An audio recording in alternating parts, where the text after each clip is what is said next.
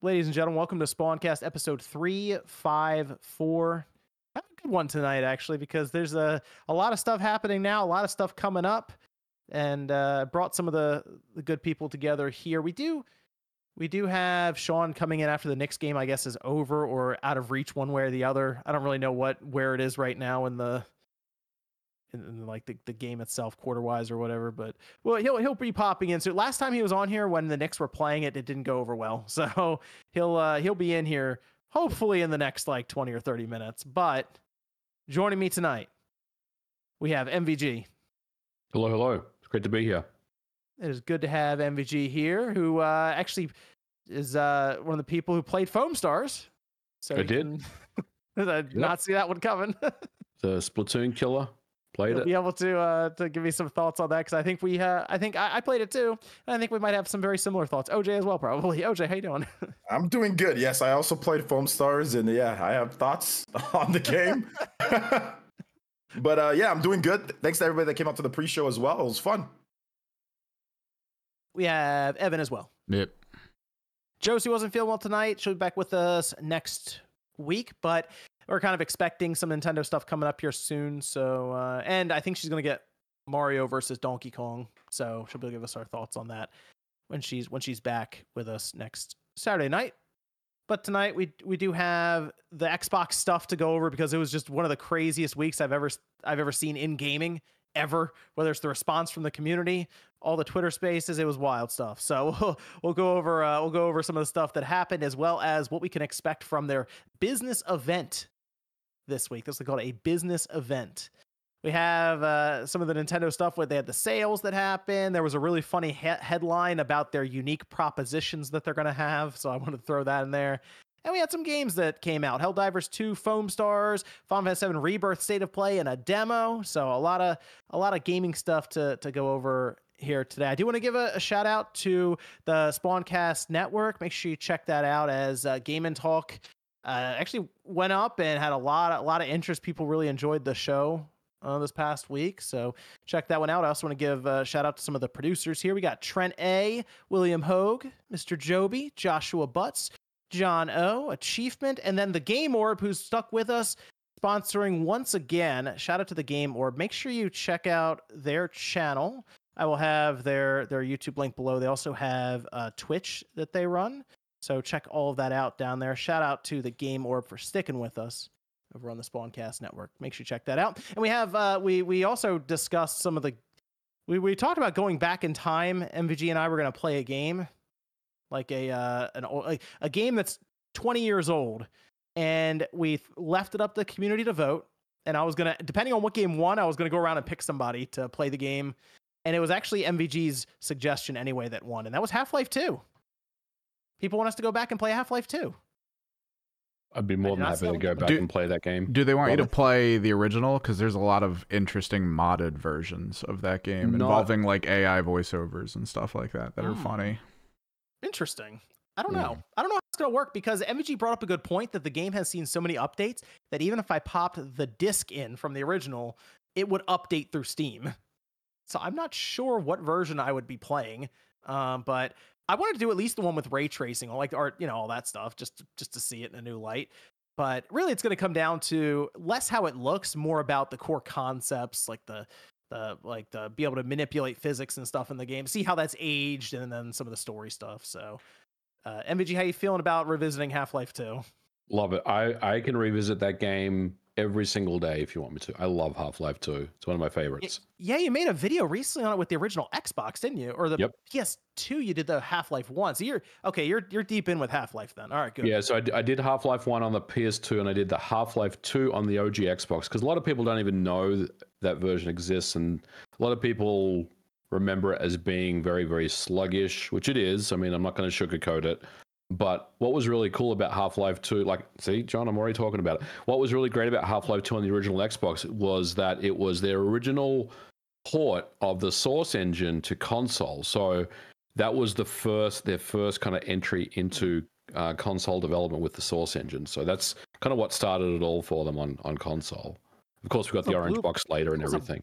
Blue bottom disc on the PS2. If I don't, if I remember. right. Uh, yeah, it was only It's only like 500 megabytes. The, the Uh, you know the the ISO. It's not a big that, game. That'll be fun. That'll be fun. Yeah, I'm gonna look for it. And then uh, I think Nate and uh, I think Sean, they were less enthused about Half Life 2. So I think they, uh, I, I think they were gonna take the the runner up in the poll, and they might do Twin Snakes. So we might get two. It Might MVG and I might tackle Half Life 2. They're gonna tackle Twin Snakes. I don't know. I don't know. You can you can ask them OJ. You could might be able to jump in on that with them if you haven't played it in a while and you're interested.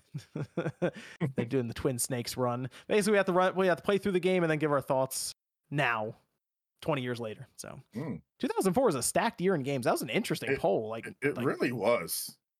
yeah, a lot of stuff was in there. I, I will say, I kind of was pulling for Chronicles of Riddick, uh, Return to Butcher. But I actually wanted to play through that again, but it did Good not did not get many votes. Need for Speed Underground 2 almost went out. So That's a good game too. Great some game, great yeah, games in good year. 2004. good year. So let's uh let's let's start up. You know, we're gonna start with. Oh, why not? We'll get out of the way. Foamstars. so I, I know Sean didn't even touch Foamstars. He was busy making fun of it rather than actually trying it. But uh, Foamstars released into PlayStation Plus. Probably the best move that they could have done because I saw the the Metacritic went up the other day and it was like a 59, I think, right now Yeah. and I downloaded it. Again, it's on PlayStation Plus. You know, I hit a few buttons, it downloads. All right, fine, we'll try. I didn't try it in the beta, so this is my first attempt at it. And I played four matches. And then I uninstalled the game. it's uh it's not a very good game. It, it I, I feel like people were really happy with the I thought people were pretty happy with it in terms of like Summer Game Fest. I don't know if that was more controlled like the the the setup, the multiplayer or something, where they had like one map, one specific game type, or I don't know something. But when I played this game, I had no idea what was going on.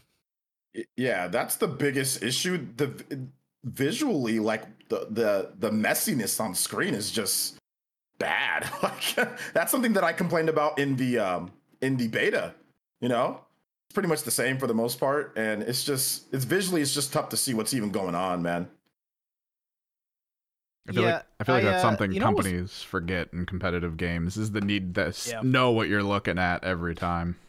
It, they try to do the thing with like Splatoon when you when you you know shoot paint everywhere, it stays on the ground. This like bubbles up, like you make little mountains out of this stuff. Mhm. and it just gets in the way. The idea is you have a surfboard or you know something you surf around on, but it just gets you around a little faster, I guess. The idea the idea with Splatoon is that the action basically never stops because it never has to. In this game, you have to hit a button to reload, and once I did that, I was like, that slows everything down. That's not great because Splatoon you reload basically while you're you refill while you're moving, right? They've worked it in traversal, is clever. This tried to be Splatoon, but didn't take, I think, the best part of it, which that's a core component. It, And it sh- should have been more of a clone, to be honest. Yeah, that's that's something that I you have to like hit the person with your surfboard when they're foamed up, and that's how you eliminate them. And it, I, I I think I won half the games, and I don't even know how it happened. So I I don't know, MVG, you you were out too. You you said you played like two matches, you were done. You know, the chat, you know, always says that I, I'm always negative. I'm always grumpy, right? But this game fucking sucks. I mean, let's let's not sugarcoat it. It's so bad. I played two matches and I played through the tutorial. So I sat through the tutorial. I played two games, and I uninstalled it as well, John. I I just if if there's something if there's some type of gameplay loop that's supposed to be you know like crack I'm not I'm not getting it. I don't know what I'm missing, but I have exactly the same criticisms as you guys do. Like I don't really know what I'm supposed to do in the game. I guess maybe I need to stop thinking it like as a game like Splatoon and maybe just take it on its own merits, but at the end of the day the game is just so confusing. Um, the the way that the foam, the different colored foam kind of clashes is really kind of jarring on the screen. It's very, very difficult to kind of figure out w- where you are and if you're in the enemy's foam or if you're in your foam. Um, so overall, it's a miss for me. I uninstalled the game pretty quickly. I and the other thing I You get a, go ahead. I was saying, you did get you a look at the microtransactions? Oh I, I saw. God. I I had. I took a glance at all the. You know, I saw all the, the. price. I was like, wow. Yeah, all the. I didn't really look at the price too closely, but there was it was riddled with MTX, obviously, which is fine. I mean, I, I get that. I get I get what they're trying to do with this game. the other thing that really annoyed me was the performance. Like it, Mm. it was like it start gets it's starting to get like you know choppy for no real reason, and if you're if you're trying to make a game like that Splatoon style of gameplay, you can't have any frame drops. You can't have any issues like that. It has to be silky smooth, and that really kind of bugged me as well. So I don't know. It was a miss for me. I installed it. Yeah, fortunately it was PlayStation Plus, so I tried it and I was like, eh, I'm good. I'm gonna move on. I I just don't know if this game's gonna like we see these games get shut down very quickly if they don't work out. I I don't think Foamstar is gonna make it to the end of the year. I really don't, unfortunately. I doubt it.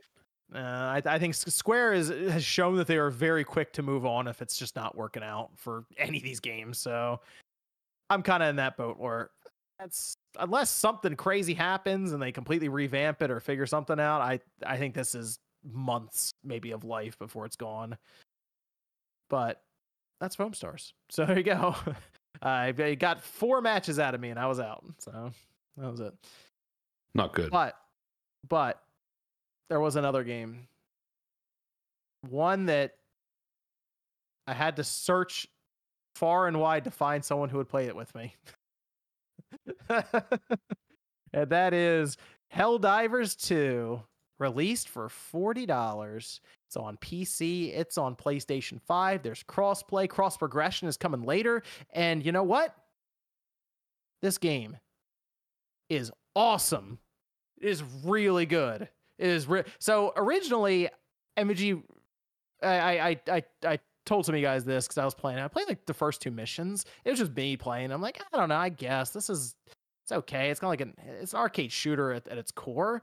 But once I got people who started to join my join in because they can just join in randomly when you're looking to drop in, and then I uh, I had played a few rounds with uh, with Ryan Mystic Ryan. The game opened up and got significantly better. Like th- some of these bugs you fight against, like some of them are smaller ones that it- that you, you can just blast away. Others are massive, and you actually have to work together with people to to take them out because they have certain weak points. Uh, or you can blow off limbs and they'll kind of fall over, and you can you can attack them that way. But what you are essentially playing is Starship Troopers, basically the whole time. It's, everyone that's what it is. everyone kept saying that when I was playing when I streamed it. It's like this is like Starship Trooper. I'm like, yes, I know, I know. It's- they kept what it- saying it over and over. if they had licensed Starship Troopers and put that title there instead of Helldivers 2, I'd be like, yeah, okay, that makes sense. But That game's The- the already idea- out though. yeah, well, this is I I would assume better, but Mm. uh, it, basically in the in this game, you're dropping in and you're trying to retake uh, Super Earth, and they play it in this this very dramatic but kind of comical dialogue, sort of like the tone for it. Uh, where you're a hell diver, but they don't really care about you technically. It's like you die, they throw someone else down there and take your place, and you're almost like lemmings to the fodder until they eventually clear the bugs out. But really what happens here is you have your typical, you know, like your auto rifles, your pistols, you can have flamethrower shotguns, missile la- rocket launchers, that sort of thing.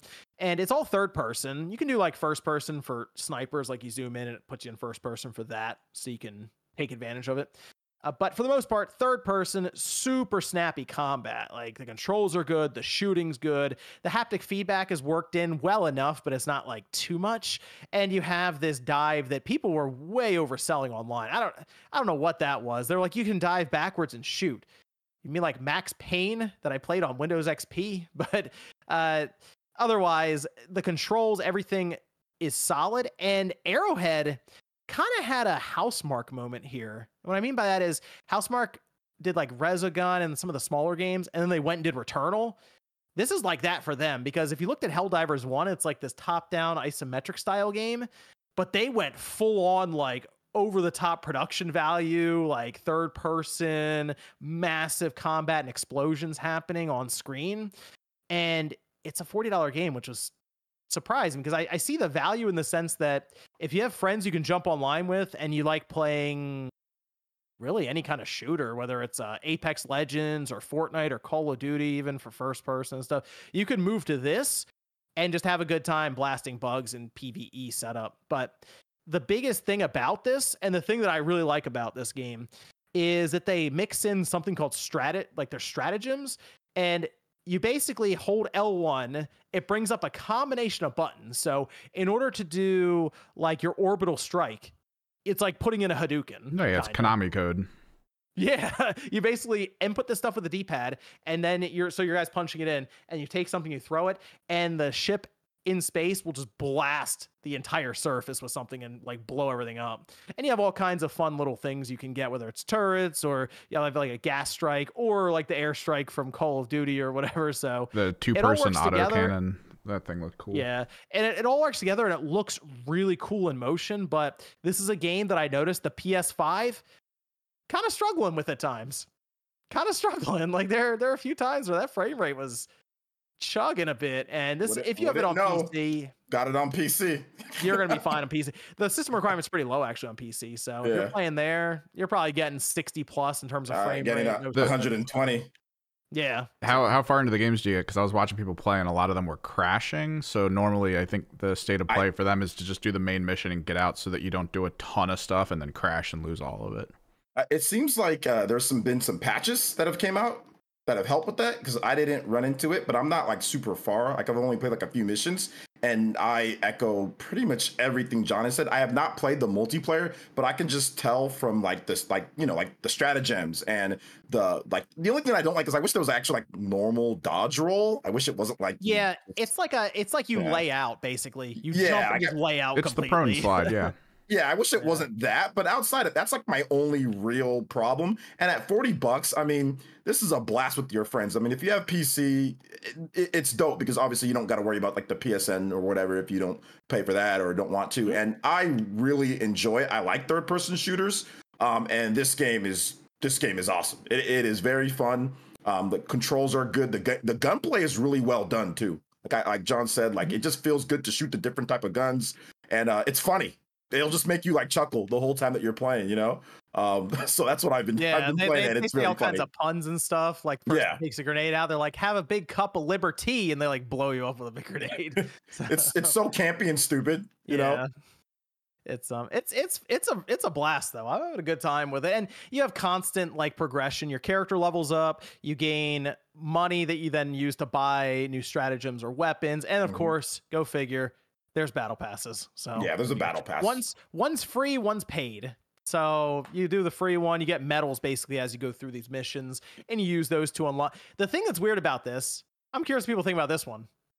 Okay, so the whole game is PVE MVG. There's no PvP.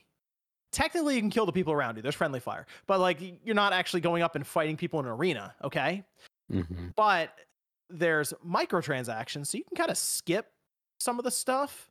And then the battle pass that you buy has weapons in it. Like there's an incendi there's a uh, there's an incendiary uh, uh, auto rifle in there that's pretty strong, right? It has a lot of knockback, but you get that from buying the battle pass. And people are saying that the game is pay to win then. But you're not fighting anyone. So like there's this weird argument now. Is it pay to win? Is it what is it exactly? And I got to be honest, I don't, I don't know. People are pretty dead set on one way or the other, and it's it's kind of strange. It's like somewhere in the middle. I'm not sure because I look at um Assassin's Creed and you buy the experience booster, and I see that as pay to fast forward or Well, pay we, to progress we always faster. we always called it pay to skip, right? Yeah, just pay pay, to to skip. There you go. Yeah. Pay to advance. If I have a person who's buying stuff and they're on my, t- I want them on my team because they can literally carry you with some of the stuff they get. So I don't, I don't know. I'm, Are I'm you gonna are middle, you gonna sure. you gonna spend the money and get those? Oh, I bought, I bought the battle pass. Oh, I did. Okay. Yeah, yeah, I got, I got the battle pass. It's, it was like it's like ten bucks, and I'm like, you know, I'll try to get the full experience if I'm gonna go over this game and see what's going on here. And I'm looking through it, and I got like some armor that's pretty cool, but you still have to earn the the medals. So it just kind of opens up the path for you. And there is like a store that you can go in, but there's like four things for sale at any given time. And then the currency you unlock in the battle pass as well for the store. So it's like in Call of Duty, you go through a battle pass and you get like the gold coins, kind of. It's kind of like that. You get that just kind of thrown to you. But the game's fun, and you can just play it on PC if you want, and cross play with PS5, and it's, it's a good time. Seems like it's very popular on Steam right now. A lot of people are Yeah. playing. it. Yes, I was gonna I was gonna bring this up after all that that whole spiel, me trying to sell people on it. Uh, peak concurrent player count just before we went on air hit over 136,000 people on Steam. This is far and away Sony's most popular PC release, and it is a day one release with PS5. Now, it's not a studio they own; they don't own Arrowhead, but it is an intellectual property they own. So Yeah. there is always a chance that they buy Arrowhead at this point. I don't know. That, that's the smart thing to do with this type of game, though, right? Because like you know, it's not a single player game. This isn't going to be like a system seller for the PS5, so it's smart to get it out there on PC too. You know? Yep, yep. And it, it's a multi. They need look. Sony needs multiplayer games. I'm sorry, they Yeah. do. They, they really need good multiplayer games. This is a good multiplayer game that I assume Arrowhead's gonna have to run support for this thing for a while. Like I feel like they're just gonna add on to it. So I mean, at that point, if I'm Sony, I I would consider making the move and bringing them in. If it this is like apparently this game took them like six or seven years to make or something like that. It's Been a while. So 136,000 concurrent player count on Steam at this time. The reviews were bad at first. They flipped positive after patches went out basically fixed the game. And with crossplay for the PS5, along with cross progression coming, you think this makes Sony rethink some of their PC day one releases in the future? Like it was kind of clear cut before. Anything that's not multiplayer is just PS5 day one. I almost wonder if they start looking at this like, oh, maybe if it has a multiplayer component, even if it's like single player, like let's like next Ghost of Tsushima, just as an example, releases, but it has that Legends multiplayer with it, and maybe it could work on Steam. I wonder if they look at that and go, you know, it hurt us if we put it on PC as well, if we're collecting this kind of money. I wonder if they'd just focus on live services on Steam and PS5, you know, day one. Like, I think a, a single player campaign that has a multiplayer component like Ghost of Tsushima, I mean, ideally it would be cool if you had a day and date release, but that, that's probably not something I think that they would do. But a game like Helldivers 2, uh, and assuming they're making other live service games, which we know that they are, I could see potentially they have day and dates for for PC and PS5 with those. Concord. Concord's coming up this year. Yep. That should be on PC day one as well. Yeah. Oh yeah. So it good game. Very good game. I, I didn't really play much of the first one at all, but people always talked it up. Uh, so I was I was idea. excited to jump into this one to I had no idea what the first game was. I never even remembered it coming out or anything. so I was I was very happy with what I saw here when I was playing because it felt like they didn't have a lot of confidence in this game when they were getting it out there. But here it is, and it's it's it's a blast. So forty bucks, highly recommend it. If you can get some people together, it's even better. Um, otherwise, if you just wait to jump into onto a planet, people will just join in. So that's it's pretty cool. Good game. Uh, let me see. We did have Final Fantasy VII Rebirth. MVG, you played the demo on this one too. Yep, played it today. Okay, good. You played it. Uh, OJ played it. Yep. Cool. Okay, good stuff. Good stuff. So we had the state of play, 20 minutes or so. They showed a lot of footage. People said that they spoiled parts of the game. So I didn't course actually. they did. So I, I will. I will tell you guys. I didn't actually watch the state of play. I haven't seen any of the footage, but I have played the demo. Yeah. I didn't watch the state of play. I watched the whole state of play twice. Nah, I'm good. they they ruined too much stuff, man. Oh, they absolutely did. They absolutely did. Although I ruined all of Final Fantasy VII people anyway, so payback. But uh, the state, I, I will tell you then, from a from a an overhead perspective, what they showed at the state of play was awesome. Like the fact that people were screaming on Twitter after seeing that, like, okay, this this is this could be something else. Uh, there's good reason for that. The game, from what they showed, and kind of the direction they're going with it, looks looks incredible. So I was excited to jump into the demo. This was the uh the Nibelheim. This was the this was the incident. They showed it. Like obviously it's like the Sephiroth light and everything on fire, that kind of stuff, right? Uh very well known. But they gave us that and then a week from now, the 21st, they're gonna have the Junon uh part of the demo. So they're actually releasing two demos. It's very, very interesting. But you have to beat the Nibelheim incident to then go to uh, the Junon demo. So, uh, and then some part of it transfers to the full game. Anyway, the demo about an hour long, hour and ten minutes maybe. I think, from what I understand, you can have the option to skip that those parts of the game if you've beaten the demo. Mhm. I think it's it's basically yeah. Yeah, it's a flashback. I think they said there was going to be some kind of item you get. It's like some little item you get or something for it. But I will tell everyone if you have Final Fantasy VII remake or just have it available to you somewhere, Intergrade whatever, just pop it in your PlayStation 5 and get save data on there if you don't have it because when you load up uh, Rebirth, you will get something, is what I'll tell you. So you want to make sure you have a save file on your PS5 that you're going to start uh, Rebirth on. Okay, so just heads up. Won't tell you what it is, but I would I would highly recommend that you do that right uh, as soon as possible. Anyway, the demo a little over an hour long. What do we think of this thing? Because I I had some thoughts on the performance, the visuals, uh, some some other parts with the story, but what do what, what do we think about the the demo that they put Yeah, out? I, I'll can we talk? I can talk about the good first. Um, the ahead. gameplay is very fun. You know, um, it's smooth in terms of the performance mode. Um, I like the way that uh, you know how they it works. If you played FF7 remake, you can just jump right in. You know. Um, and start slashing around. So that's that's definitely the good thing about the game is just in terms of like the combat. The combat is awesome. Playing as Sephiroth is dope. You know. Um, so yeah, that's the good thing. That- that's my good. Combat's great. Okay, so you're good on the And the music, oh, and the music is good. and the cutscenes okay. and like the voice acting is really good. Yeah, the, the the presentation for that aspect when they're cutting to like story elements and and they're like that is super high quality. Yeah. that is you can tell you're like okay, yeah, definitely looks better than the PS4 version that we had, and even Intergrade. Um, but MVG, what what were your thoughts on the graphics? Let me ask you that. Well, can I talk about the game first, and I'll tell you about the graphics. So Okay, I, okay. I, is I really like the demo. Um, I'm playing in performance mode as well, Oh, and okay. Overall, yeah, very, very, very good demo. The combat is great. Obviously, it's you know if you played the first FF7 remake, it's very, very familiar. Um, yeah, I mean, overall, very happy with the demo. It's only about an hour. It took me about just less than 90 minutes to beat the whole thing. Um, but I kind of took my time because I knew it wasn't going to last very long. But yeah, I mean, very, very good demo. Excited about the game. Now, you talk. You want to ask me about the graphics, John? I'll tell you about the graphics. So I played in performance mode, and the game looks like someone rubbed Vaseline all over my screen. It, it looks a little bit rough. I don't, I don't really know why. Uh, I would have felt like it would have been a not a you know a a huge step up from from you know the first remake game, but it looks like it's kind of gone back a little bit. Actually, I'm not sure why. Maybe they have some more complex systems, you know, for this for this game. Maybe they do, but I don't know. The graphics are a little little sketchy. Um, I'm gonna put it down to the fact that this is a demo, and I will wait until you know the final product comes out, and I'll make a determination at that point. But it did look a little bit blurry to me, and not in a good way.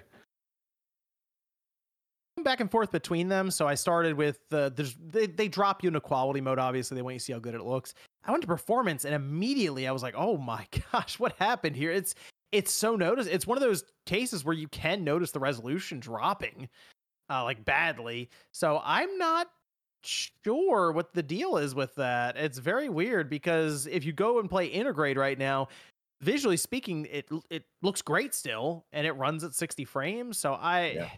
It's hard to say what what's happening here, and maybe it is the demo, but I think it's maybe more of the open-ended areas, maybe. uh, okay. um it seems like that that might be causing it because you know because like ff7 is like pretty closed off in a lot of places but even then yeah like i went back and looked at my review for uh for uh, ff7 and yeah it looks ff7 remake looks better on like my ps4 pro but once again it's a demo you know so we'll see once the full game comes out One And thing I did fun. really, one thing I really did like is those cutscenes are all in engine. Did you see that like Twitter post about um, where Cloud walks into the library where Sephiroth is, and he's got this big box, and he walks in into the scene with it, and then the the cutscene triggers, and you can actually see the box kind of rotating around in the background.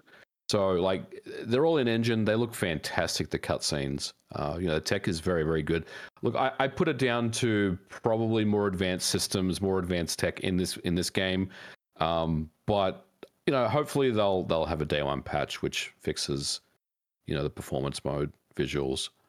scene in particular is actually really good. MVG, the one you're mentioning with Sephiroth in the basement, like where they kind of time lapse it, and yeah, that that was that was pretty good. That there was some quick time event stuff that felt unnecessary in the game already, like turning the valve eight times or something for something like is okay. It's kind Yeah. of strange, but Uh, the combat, you're right, is good. I do like that they have like the synergy attacks where you have the the two coming together. You can trigger the combo attacks very very easily with your CPU ally, and it's very flashy. So it, it does feel like they kind of took that to the next level. But I need to see how it acts, especially after seeing because they have that one area that you're running through with Tifa, who's kind of leading the way, Mhm. and that is the part where I noticed the frame rate was struggling, where it was Oh, yeah. stuttering a bit as he moved around. That is, as you mentioned, OJ, more open-ended area. We're about to go to like Junon is going to be larger than that, and there's going to be more party members. That's the part I'm I'm curious about on the 21st is how that's going to perform, and then if we switch to performance mode, how it's going to look if we feel like we need the extra frame rate. Oh, Sean's here. Oh, I thought the Knicks were still Potentially. Uh, well, maybe. maybe Yeah, he's they not. they are. It's not going well. Oh, Yeah, okay. Who are they Yeah, losing to? Where's- Pacers. Oh, Pacers are pretty good this year, though. Yeah, I mean we're down four starters, so you're you're Yeah. kind of fucked. We were talking about the Final Fantasy VII Rebirth demo. Did you get a chance to play that? You know the an- why would you ask ask a question that you know the answer to? okay. Okay. well, we play. We talked about that. We talked about Foamstars. We talked about Helldivers 2. Did you play any of those? Why would you ask a question that you already know the answer to? he doesn't play any video games anymore. He just watches I the haven't- Knicks. I haven't played any He was video games. Forza. No, I, I don't play video games anymore. I c- I'm retired. You're playing Forza. You're playing Forza Motorsport. Exclusively an AEW channel now. Yep. Sean, Play are you going to that, play you're- Mario versus Donkey Kong next week? No. Okay. Go pick up. Go go. Just go start the download for Helldivers 2. Go to hell. How about that? Uh, Helldivers would be a game that you might Greatness. that you might like. nah, I I it, I I've wa- I watched Jack Move play it for a while, and I was like, "Mm, no, thank you. Was he having fun? Yeah, he was. Yeah, everyone's having fun with Helldivers too. Except for Sean. I mean, my parents aren't playing it. Why is everyone having fun with Oh. it? Like, you might like it too, Evan. I've watched it. And I've, I've talked to my friend. They almost pulled me into it. They said they were going to think Oh, of wow. playing it. And then I asked them after I got back from learning a game if they were going to still go with it. And they're like, this is probably one weekend. And I was like, all right, I won't buy it then. Oh, well, I almost had you. That's fine. All right. Well, we have again. We have the the uh, part two for the demo next uh, eleven days. So we'll try it out. We'll report back. But I'm I'm curious. Is this? Is, uh, what, what do you think this game's going to score? We've played a little bit of it. We the reviews are out. Like the review codes are out. People are playing it now. They're getting set for the reviews. What I'm did kinda thinking this uh, what did the first one get? 80, Uh, 88, This will get- 87, 87 or 88. This one may hit a ninety, maybe. I'm kind of thinking it might break into the 90s. It might I hit a. ni- It might. It might get to ninety. I think it's going to score around the same, but you know, I, I think maybe a little higher on the higher end. Yeah, I, th- I think there's gonna be. Yeah, I think this is gonna be one that breaks into that ninety. I could see like a ninety or ninety-one, Pro- provided the the graphical issues or the frame rate isn't as obvious on the final release. I think they'll be okay. I'm also thinking this might be a PS5 Pro game. We might need one of those. Starting to Wild that we need a. PS5 Pro. Need a PS5 Pro. When's that out? It's in. Uh, it's it's, it's out. It, apparently, it's out in like what? Uh, nine months. That's what the word was, right? This and Helldivers 2. Let's go. We need, we need it. Uh, all right. Well, it's good thing that Sean's here. I'm gonna need you for this one, Sean. The king of Xbox, right? Do you have nicknames for each system? Like you're the king or the No, I'm the king of Xbox and um PlayStation. Emulate uh king of emulation. Um Merely a Duke of Nintendo. yeah, I mean if that, more of a jester. More like a reagent or something. well, I don't know. There's there's enough jester Nintendo content creators out there already. Well, there was uh it was a week of Xbox. Sean was actually you were covering this quite a bit, Sean. Yeah, I found it You're uh popping up with videos all the time. uh, people seemed interested. I was interested in it enough to follow it, so Were you interested in the reactions or the actual stuff happening? A little of both. I mean, I wouldn't call them reactions. I would call them overreactions. Um, you know, people automatically uh, assuming the worst with all of it, and I don't know. I, I I guess people liked my videos because I tried to be a bit more level-headed than some. Can I ask a question though, Sean? Yeah, Did you hold the line? Love isn't always on time. No, I'm just asking. did, did you hold the line? Are you holding the line or no? Yeah, yeah, yeah, Okay, yeah. hold the line. Okay. Yeah. How about did you go out to eat with uh, Aaron Greenberg or with Phil Uh, No, no, that's uh, this. This is a. These are business people. You shouldn't be developing parasocial relationships with them. Like, there's a reason. You know, as much as I give Jim Ryan shit, yeah, he's not out there following fans on Twitter and going out to eat with them and shit like that. Like, I don't know. That that's that's not a, a good relationship. It's a very if if one-sided. Sarah Bond asked you to out for dinner, not as not anything like just like as a friend, would you go? as a friend. No, What about she was as? trying to. Yeah, she was trying Wait, to hold on, fuck. Yeah, hold on, hold on. go. Jesus Christ. Whoa! You took. I did not take it there as a friend. Oh. Jesus, well, she's I thought- married, sir. She's married. Eh, It ain't stopped me. Has before. yeah, hasn't stopped Sean before. Uh, so this past the past week, really like things accelerated because we had more and more reports breaking around some of these Xbox exclusive games going to other platforms. Sony, the PlayStation, Nintendo with their Switch. Hi-Fi Rush seems basically accepted at this point, along with Sea of Thieves. So those two people are seemingly okay with now because Starfield came up, Indiana Jones came up, Gears of War came up.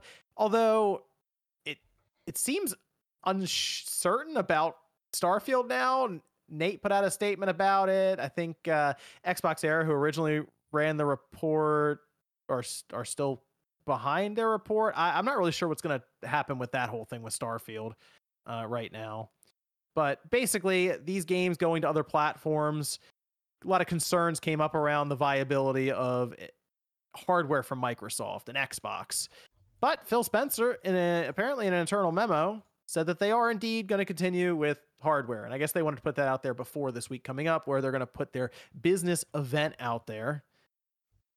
So, after everything that's happened this week, what do we think this business event is going to have? What are what are we even what do we think they're going to show up and say? I think they'll probably confirm that some titles will be uh, multi-platform. Probably the two games that have been mentioned before, that being Hi-Fi Rush and Sea of Thieves. I don't think Starfield and Indiana Jones and some of these other kind of rumors, like I heard Hellblade 2 and Gears of War. I, I heard all these like big game. I even heard Halo, Master Chief, and Infinite. I don't think any of that is real. I think a lot of that is just um, a combination of people, you know, spreading misinformation, fear mongering, fear, uncertainty, doubt, all that sort of stuff.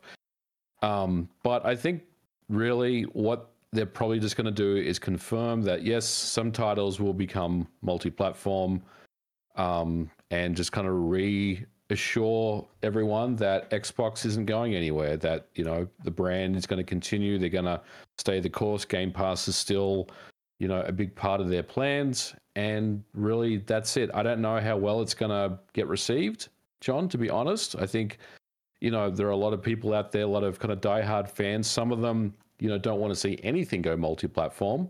So I think anything that that does get announced that's multi-platform won't be good enough.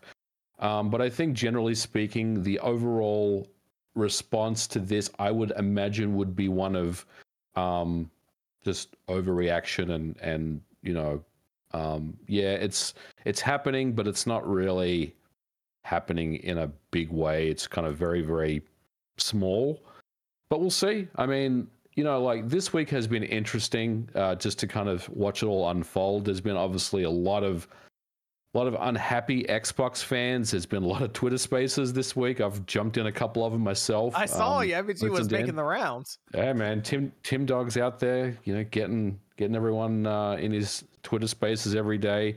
So I thought I'd jump in and take a listen. Look, look, I, I think there's definitely a lot of overreacting going on. I think there is a lot of people that are, um, you know, just making up shit as they go. But look, um, I don't know. Like, I think the you ha- you know, Xbox has to, Microsoft has to take a look at the way that they, you know, provide their messaging because a lot of it is just kind of reactive.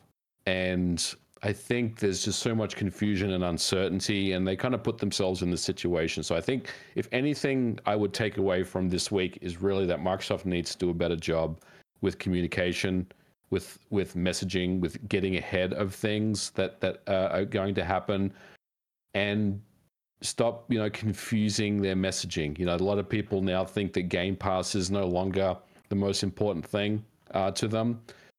And you know they have to they have to get ahead of that stuff. They have to be very very clear in their messaging and communication. So i think that's really the big But- big takeaway for me. But has that is that Eh, eh, speaking of the recent activities, is that Microsoft's fault or is it websites and quote unquote reporters and insiders who are saying all this stuff and then people running in the the complete opposite, you know, direction with it? Like cuz if if you take it from Microsoft's perspective, what was the last thing that we really heard from them? Was the developer direct. And here's Avowed, here's Indiana Jones and you know you know what i'm saying like i feel like this was more of a of an internet culture thing that just spiraled out of control and like i i i, I don't know it- it's kind of weird to me how people just like demand answers on stuff that hasn't been said by the company you know what i'm saying like Mhm. microsoft didn't say any of this it's all just been rumors and speculation that would be like for Furukawa going out there every time Nintendo Prime makes a Switch 2 video and being like, "Oh no, not this time." You know, you know what I'm saying? Like I, I don't know. It cuz then what, what's going to happen is because this has been embellished so much, it seems like next week's thing isn't going to be that big of a deal and all these delusional Xbox fans are going to be like, "We did it. We stopped them from doing this." And it's like, "No, it was never the plan in the first place. right You made this up in your head over this." Like, I don't know, man. It's it's, it's weird to me. I mean, if that's if that's you know how it's going to come across, um, that you know the fans are going to say we did it, we stopped this, then that's probably a win for Microsoft because they they probably would walk away feeling good about it. Look, I I don't disagree with you. You know, the media has obviously the outlets have run this story into the ground, and and there's you know they've basically written articles about you know. Uh, things that have been claimed to be real, right? Like it's claimed that Gears of War is going multiplat. It's claimed that that Starfield is. It's claimed that you know um, Halo Infinite is, right? So yeah, I, I I do agree with with that aspect. I don't know, man. I just feel like they're always they're always in this defensive mode that they're like responding to something that's happening, responding to some criticism, uh, responding to some concerns. Like this isn't the first time that this has happened where they've come out and responded to something. And I don't know, you don't see Nintendo really do that. You don't really see Sony do that. They just kind of go about their business. So I feel like if there's anything that they could learn is to stop getting themselves in that situation somehow. But I don't disagree with what you're saying. They never talked about any of this stuff with regards to multi-platform, and they were probably going to communicate it at some point anyway. Uh, it just so happened that you know there was some leaks that that happened to to get that info out early. So, um, look, I don't know. I, I I think this week has just been insane all around, and I, honestly, John, I just, I just can't wait for them just to make this announcement, and so we can move on. We can all move Monday on with, morning. with our lives. Monday Ho- morning. well, Put it out there. hopefully. It's I- Monday morning. the the thing that's really funny though is people looked at what was happening and then they looked in Xbox's direction, Phil Spencer, uh, Aaron Greenberg, Sarah Bond, anyone really, and say, "Oh, you're going to say something now," and they didn't. Like they wouldn't say, and that's what that's what I think is the right thing to do at this point. It's because they always they tend to get themselves into trouble when they talk too much, like in interviews or on Twitter whatever it is, responses, changing profile pics, different things. It's it again. Sean mentioned that, or it was mentioned that Jim Ryan doesn't interact or do anything really, right? And he got his face on a cookie, so uh, on the way out. So he uh he I don't even know if he knows how to use a computer right. I don't know, but he, the fact that I don't know is probably a good thing because that means he's not necessarily you know Yeah, making the rounds. There's something to be said about that, you know, that faceless, big billion dollar corporation that just doesn't uh, talk to anyone You know directly. the issue though? It's like Microsoft needs to hire a PR company to deal with their content creators that they want to talk with. Like Nintendo hires a PR company. I don't talk to anybody from Nintendo. They don't care who I am. They have a PR company that handles anything that I do with them, and that's that, and that's the relationship. It starts and stops with just whatever. So Microsoft, their executives, like he's like the executive in terms of like marketing and stuff. Like he shouldn't be interacting with people like like to that level. Like hire a company, let them deal with all of the other people and stuff, and don't. And you guys can work on what whatever you guys need to work on. You know. So that, that's that's what I would say. Microsoft in the future, stop doing like stop having the, the top executives handle PR like that. Yeah, I I don't even know how I don't know how they do some games and not others. Like they're saying it's case by case basis. Like if you bring over, let's just say just just just, just for speculation sake, let's say they do bring over Indiana Jones. What's stopping them from bringing over any other big game they announce going forward and wouldn't people just believe that anyway? Wouldn't they think, well, they brought Indiana Jones, so the uh, Gear Six is obviously going to go over not, too. But it's not day and date, so what does it? What does it really matter? And it launches on on PC as well. You know, that's actually day and date. So I mean, I don't know if if if you were like, you know, you got an Xbox, you got Game Pass. Okay, well, assuming that Game Pass doesn't change, but they're like, hey, you know what? You can play this the day it comes out via Game Pass on your Xbox. It's included in your Game Pass membership. Or a year later, you can buy it for $70 on the PlayStation 5. Like, I mean, if I have an Xbox, why wouldn't I just play it on the Xbox? You have that incentive to play it early. I mean, because if that's the case, then timed exclusives are just pointless. Why are these companies wasting money on timed exclusives? Because it works to some degree.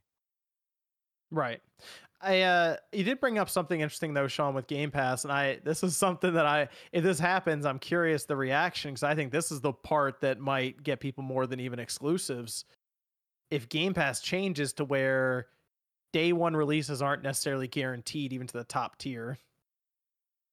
So the whole run this time has been all our first party games will go in. They now own Activision Blizzard, so people kind of expect Call of Duty to eventually go in there, but if they look at the numbers and realize Call of Duty can't go in there and they have to break that news, that kind of that kind of seems like a problem. Yep. Yep.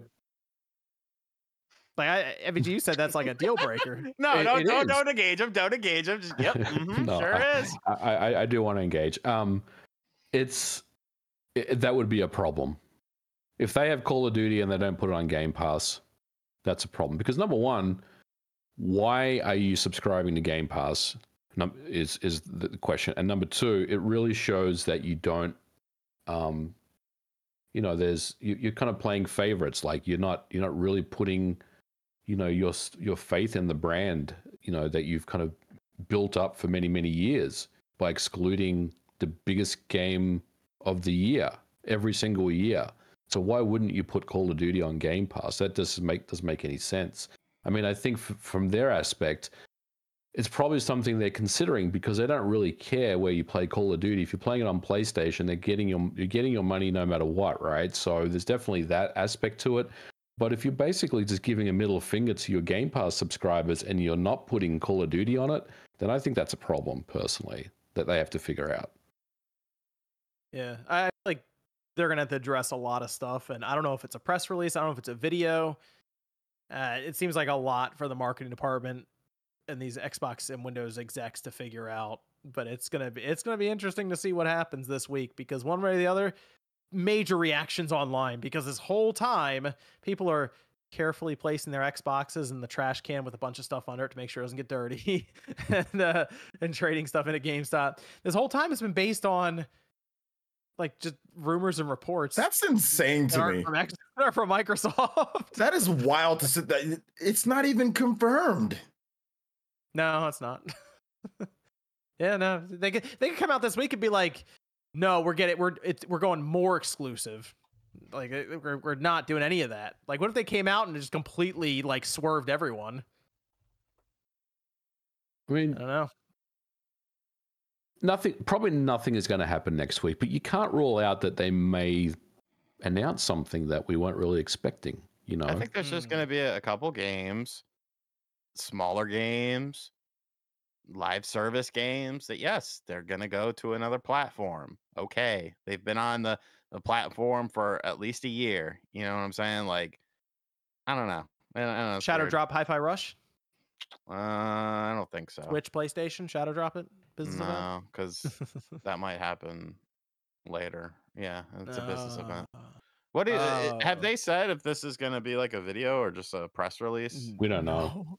Eh, they're being super vague about this. It, you know, it does feel like behind the scenes at Microsoft, there are two different factions struggling right now. Yeah, there's And it- uh, Microsoft and there's Xbox. Yeah, because even Phil Spencer's statement was very, I mean, business like, yes, but just straightforward. And he said nothing else after that. It's like, this, I'm not addressing anything out there.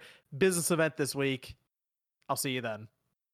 Don't know when, just we'll see you at some point. That was it. Like, he hasn't said anything else.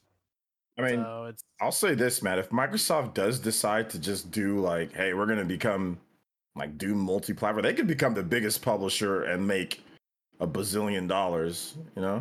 Yeah, mm. they would. They would become the biggest, basically biggest publisher in gaming at that point with what they have. And I will say, if they are all fully multi-plat at that point, then there wouldn't be much reason for them not to be able to buy more studios. Like the FTC's case was just, we think you're going to keep all this stuff away from other platforms. So if they're fully multi-plat and they just happen to make hardware as well, it's like, well, what? Your Microsoft is in a they're in a unique position. You know, like nobody has as much money as them to do what they're doing. They trillion dollar company. I mean, they can kind of do what they want here, but I don't know. I, I don't feel the need, even if they didn't have exclusives. Like, I don't think that means it's the end of Xbox hardware. If people want to go like Doomsday scenario, they don't make ex- like you know they don't you know they have they put their games on other like other systems. Like, I don't think that ends everything. I think it's just like, hey, look, you can still buy an Xbox, and that's still a good device, you know, and you can play your games on there if you like the interface and achievements and all that other stuff that comes with uh, Xbox. So I don't know. I don't think it's. I think they're going to be fine. Like I don't think this is going to turn into this. Like I saw so many panic podcasts and Twitter Spaces. I'm just like, it's not. It's not. I don't think it's going to be anything like this crazy, man. Y'all, y'all doing too much. Y'all, y'all too extra for no reason. like now Sony the PlayStation 5 has become like the default box that you buy like the console but I I'm trying I was trying to figure out for a while what was selling the PS5 cuz I don't know if Spider-Man Spider-Man 2 had an impact but like even before that we really haven't got a ton of big first party games exclusive games from Sony. I mean Helldivers Studios came out that's on PC as well so it technically follows what Microsoft's been doing this whole time. But I, I it's really just hey, you have a PlayStation or my friend has a PlayStation, I'm gonna get a PlayStation, and it's kind of just domino effects from there. So I kind of think Microsoft realizes, oh, okay, this it's gonna be very difficult to win this, so multi-plat time. But we'll see. I, again, I feel like people have built this up, as you mentioned, Sean, to be much bigger than it probably will be, and I think it's gonna be somewhat boring because I don't think it's gonna be too surprising. The only surprise that would really catch me off guard is maybe if they announce new hardware. That's the only thing that would surprise me. And I'm not even saying like next generation. If they're like, here's that revision that we said plans changed, but now we're doing it, or here's this uh handheld. Why? some Why weird would they thing do that at a business meeting? to uh to double down on hardware?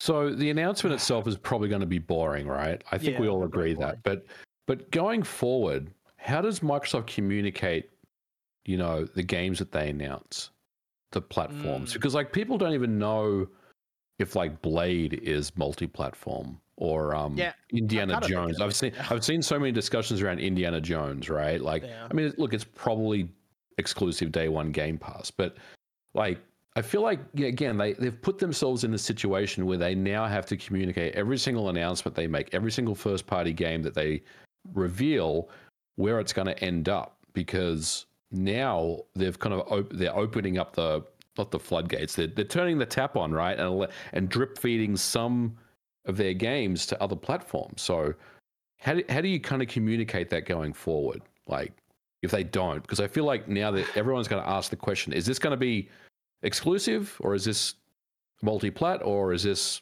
something that we'll announce later on But like, what about Ori? What about Cuphead? Like, I mean- But like how how do they communicate it to people? Like do they so for example with the state of play for Final Fantasy VII Rebirth, at the end of it, it actually tells us when the game could show up on other platforms. There's a date at the end.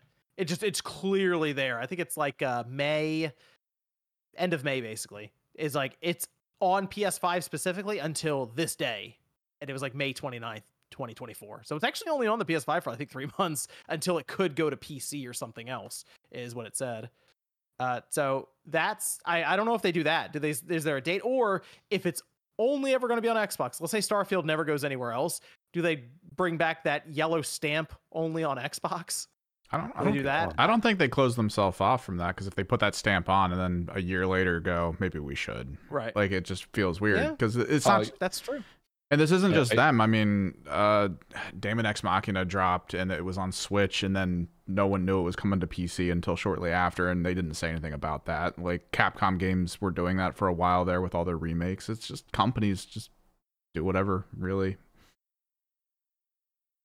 To answer your question. Sean, yeah, there. I mean, Ori and Cuphead. I mean, that's a that's a valid valid response. But we're not talking about Ori and Cuphead. We're talking about big AAA games that they've been in development for like six years. Are like we though? Starfield, like a Because Blade.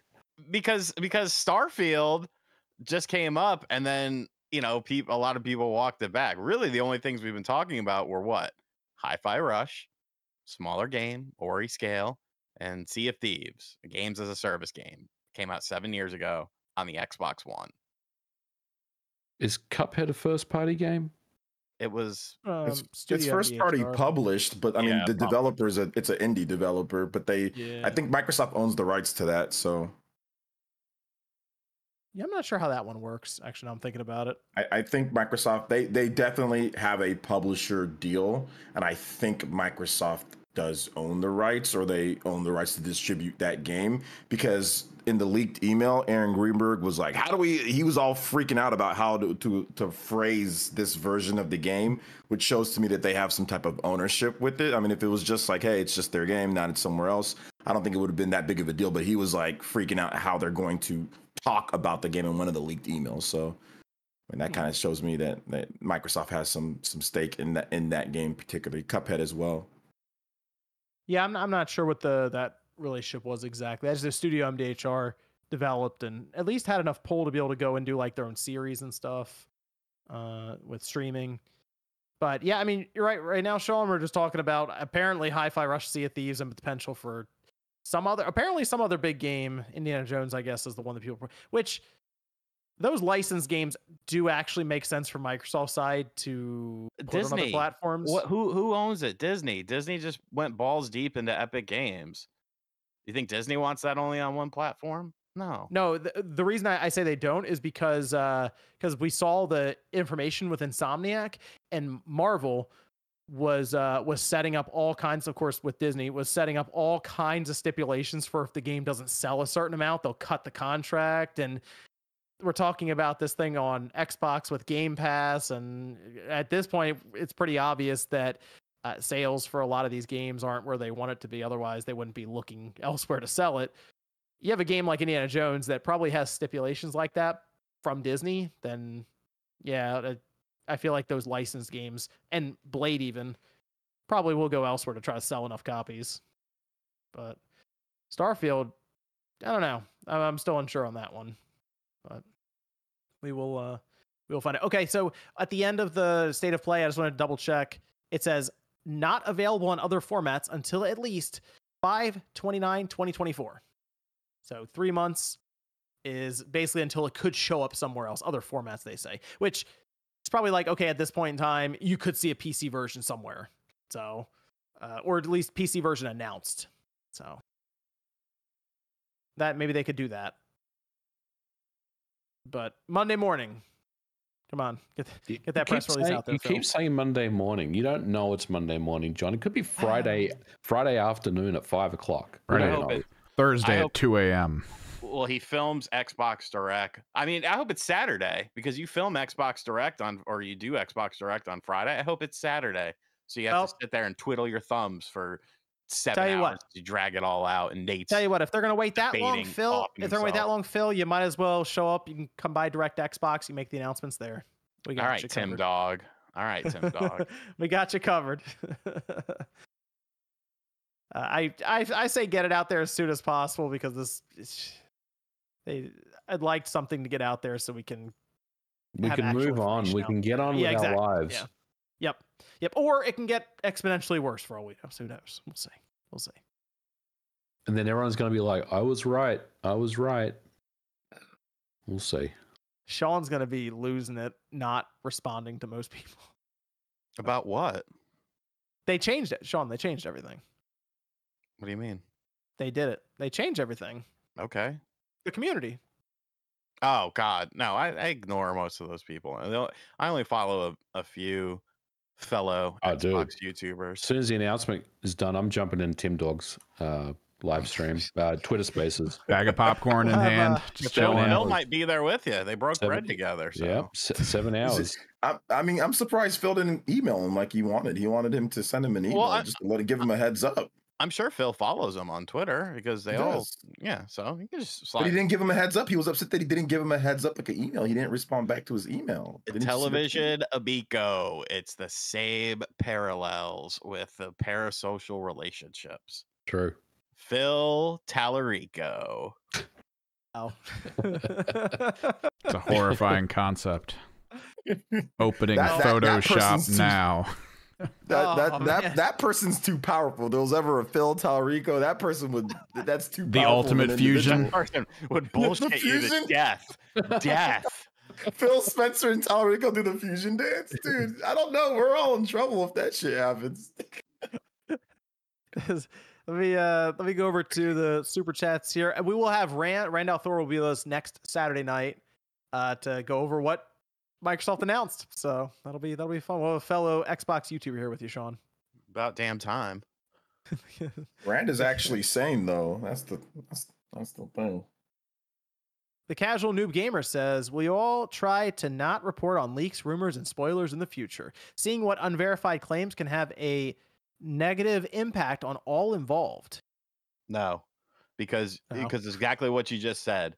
Because because there's going to be people. It, it doesn't matter if if John or or anyone doesn't do it. There's going to be people that do it, and the people that are doing it are going to be the ones that believe everything. They're not going to do any sort of research or anything. Like t- tomorrow, there's going to be a video that goes out from a lot of people of a certain video game console fandom where they're going to be praising this thing as actual factual but nobody researched it except for one man, and that man is me. So you What are have to have, about. you'll see, you have to have people counterbalancing the insanity of it. So no, I, I think people should. Are you talking about Switch Two stuff again? I think people should, but the problem is you need to have a system of checks and balances. You need to have people that look into the people making the claims instead of just being like, "Oh, this is a real like this ain't no Tommy Bear nose around these parts, pal." You're going to put a bullet on it this time, or you're not going to say names like you always do? No, I, I- I- uh, the guilty parties can feel guilty. I'm not. They addressing won't. Any, uh, and that's fine. Mighty Ryan says Sony is buying Microsoft, calling it now. Hey, let's go. IRS says PS Employee of the Year, clown emoji, Phil Spencer. Cody Bishop says after all the hate hype around Redfall, ha- Redfall has passed. Has anyone here revisited it? No. Premise and graphics are good. Gameplay loop is also engaging and fun. I have not revisited. If only it released in that format. Did Hey, we they got- um? Did they add any content to it? Any of the new I don't- characters they promised? I think so. I They don't know, have to. we- They have to deliver the DLC because they already promised it and sold a package that had the DLC in it. So they, they have to keep working on the game. We got all those rare achievements, so I'm good. I'm not, I don't want to go back and revisit. One of them that was an hour in and it popped up to 0.02 percent or something. I mean, if there's no new content, then I have no reason to go back to it. there you go. Like we we all beat it. This is from Dees, who says, First time catching the stream live. You all do a great job. Appreciate the Spawncast. What's up, OJ? So Jorge says, If Switch 2 is like a Steam Deck with no Joy-Cons, would that, along with a Pro controller and dock, be $400? Can Ring Fit come back with no Joy-Cons? Detachable Joy-Con. Did you see that commercial that Nintendo did? That was weird, dude. What the fuck was that shit? Sean made a post on Twitter. For anyone Yeah, it has a has 40 the second new, uh, commercial. He submitted it to Nintendo. No, I I didn't do. I found they I saw it. It like popped up on TV or something. Is that their Super Bowl commercial? I think so. I think the Super Bowl Oh, commercial leaked man. early. Worth millions. I like it. Michael What was the says, "What is the What was oh oh they they, they asked about the the Switch 2 with with no Joy Cons. Would they be able to do that along with Pro Controller and dock for four hundred dollars? And can Ring Fit make a comeback with no Joy Cons? Yes, because if you have Joy-Con compatibility, you know. Wait, are they saying for four hundred dollars you get a a controller bundled with? yeah, you, you get a controller with I- it instead of Joy. yeah, I could see that. I could see mm, that. That's Okay. that's better. yeah, I agree. It'd be crazy as if they just kept the same Joy Cons and all the Joy Cons you have now are just. It's like how we had the Wii remote with the Wii U. They just keep using the same things. Whatever. We'll deal with the class action stuff. Michael says, "What is the easiest and most affordable way to play Silent Hill One? I have a Raspberry Pi 3B, but PS1 emulation is confusing. No, it's not. It's pretty easy. I mean, you could, y- you can, you can play PS1 on your fucking phone like easily. Like, I mean, Yep. you just I- have to, you just have to g- like just watch like an emulation tutorial. Just download DuckStation, watch a tutorial on how to set it up, and Yep. like you'll, you'll be you'll be playing in five to ten minutes. If you have an Android phone, get DuckStation. It's on the Google Play Store. Fun emulation is so much better now. It used to be a disaster back in the day. No, let's see. CD Romance got DMCA. No way. Toss of what? And What did? rip. CD Romance. No way. Oh, of of, of SC No, they're Square Enix showing showing interest in an HD2D Final Fantasy VI remake made me think some could do that smaller scale project along with Final Fantasy VII Remake three separate teams. Yep. Good Then we have Jo- Joel says MVG next time you find an exploit, let me know. You increase the price of Alien 10X before you post the video. Hit me up so I can buy every copy overnight. Jeff says, "Say what you will community. about." Say what he doesn't even tell us. I knew about that video when everyone else did. Which it was one? too late. The the one with the exploit on the PS1 where he uncovered the secret. The Use that as boot alien, the alien resurrection video I Mm, did. Good video. Good video. Oh He was- wow! Wait, wait, wait, wait! They took down all the files. Just go yeah, to yeah, Vimm's they don't lair. host. Wow! And think Vimm, Vimm- Vimm's, I Vimm's just- been around forever. I literally Okay. just used CD Romance like a week or two ago to get some GameCube shit for the Anbernic handheld. That's crazy. Jeff D says, "Say what you will about toxic fans, but they got me through last Monday at work. Those Twitter Spaces are hilarious." Uh, Caleb says, "All of you are great. Thanks for your work." David says, "Whether it's a Nintendo Direct or a partner showcase, we need to keep our eyes peeled for Penny's big breakaway, breakaway, possible shadow drop." Mm, interesting. Slade says, "Did I miss the rebirth talk? Was it blurry to y'all?" Yes, it was. Yes, yes, it We- we was. discussed it earlier. It was blur on performance. On regular quality mode, it was fine, but it's more sluggish, obviously. So JT says the only thing I don't like about Nate is he said he never upgraded to an OLED. Other than that, keep up the great content. Oh, He has a Samsung Galaxy fucking five. That's what should really piss you off. Nate the frugal. Well, Rufflemut says Helldivers 2, now Final Fantasy 7 Rebirth, have the PS5 reached its peak? Oh, in terms of like graphics and performance. I'm not sure. Helldivers 2, I will say there's a lot of stuff happening in that game when the frame rate slows down, but Rebirth was the one that actually like shocked me quite a bit. So I gotta see the this is a demo. I gotta see the full game first. But if so, hey, PS5 Pro coming. It's on the way. Brian says, "Hi Spawncast. MVG. When is Toomba coming out for the Switch? When it's ready. Catch you in this. People. Oh, it's ready. Oh, wait a minute. That's new. When it's ready. I like before you said nothing. Now you say it when it's ready. I like it. Mm, Just saying it's a change. That's all. mm. Moving on. Start the rumors. Trevor, Trevor says, uh, yeah, people are really excited for that Toomba game. MVG. People, people As keeping an eye on be. that. Person really excited for that Toomba specifically, just person. Aw, that's- okay, that's pretty. Yeah, Brian. Brian is. Brian. Brian is. Uh, Trevor says, my wife got me tickets and a flight to go to PRGE for my birthday, my first RetroCon ever. Any advice for a first time convention attendee? Cash or card? Negotiating with sellers okay or not? Arcade's free to play or need 25 cents? Uh, Uh, at PRGE, which I've gone to a couple of times, the arcade is free. Um, so you got you know free what is it? Free credits, whatever you call it, free play um, on all the machines. Um, cash or card is fine. Uh, if you are wanting to get something, sometimes it's best to wait till the last day uh, because you know when uh, or the vendors are kind of you know trying to wrap up their None of them want to repack that up. um, a lot of them, a lot of them will cut a better deal with you, but you also run the risk of missing out on something because there's other people that want the same thing as you. So overall, just have a good time. Enjoy it. Make it. sure you uh, bring some hand sanitizer. That's very, very Oh, good advice. Be constantly bathing in it at all times. That's a good one. Yeah, don't be afraid to to haggle a bit on the on the floor. Yeah, haggle. Even if you don't want something, try to get a deal. Just, Even throw in a low ball and see see what what happens. yeah, You know, yeah, just grab grab 'em. something off the shelf. Be like, end this. don't even look at it. This is from Yo Peeps. This is how come Sony just doesn't make Bravias with PlayStation in them as well? Take another shot with the PlayStation phone. didn't they used to do that? Wasn't there like a a like an old school There's a Bravia PS2 TV that has TV, yeah, PS2 in it or There something? is. Yeah. I've been looking for one of those for a while. I would not mind getting one to do a video on, but uh, the Sony 3D TV, they did that. It was set up for PlayStation. The phone, you did the phone video too, MG. So uh, they've done some weird stuff, but I mean, there's talks about them maybe exploring handheld after, again after we saw like the Portal come out, and they were doing some weird accessories and stuff now. So I'd like to see them do something strange like that, but I'm not counting. Although they're going to put the PS5 in a car, that kind of counts, right? That's coming in 2026. Them and Honda. That doesn't count, John.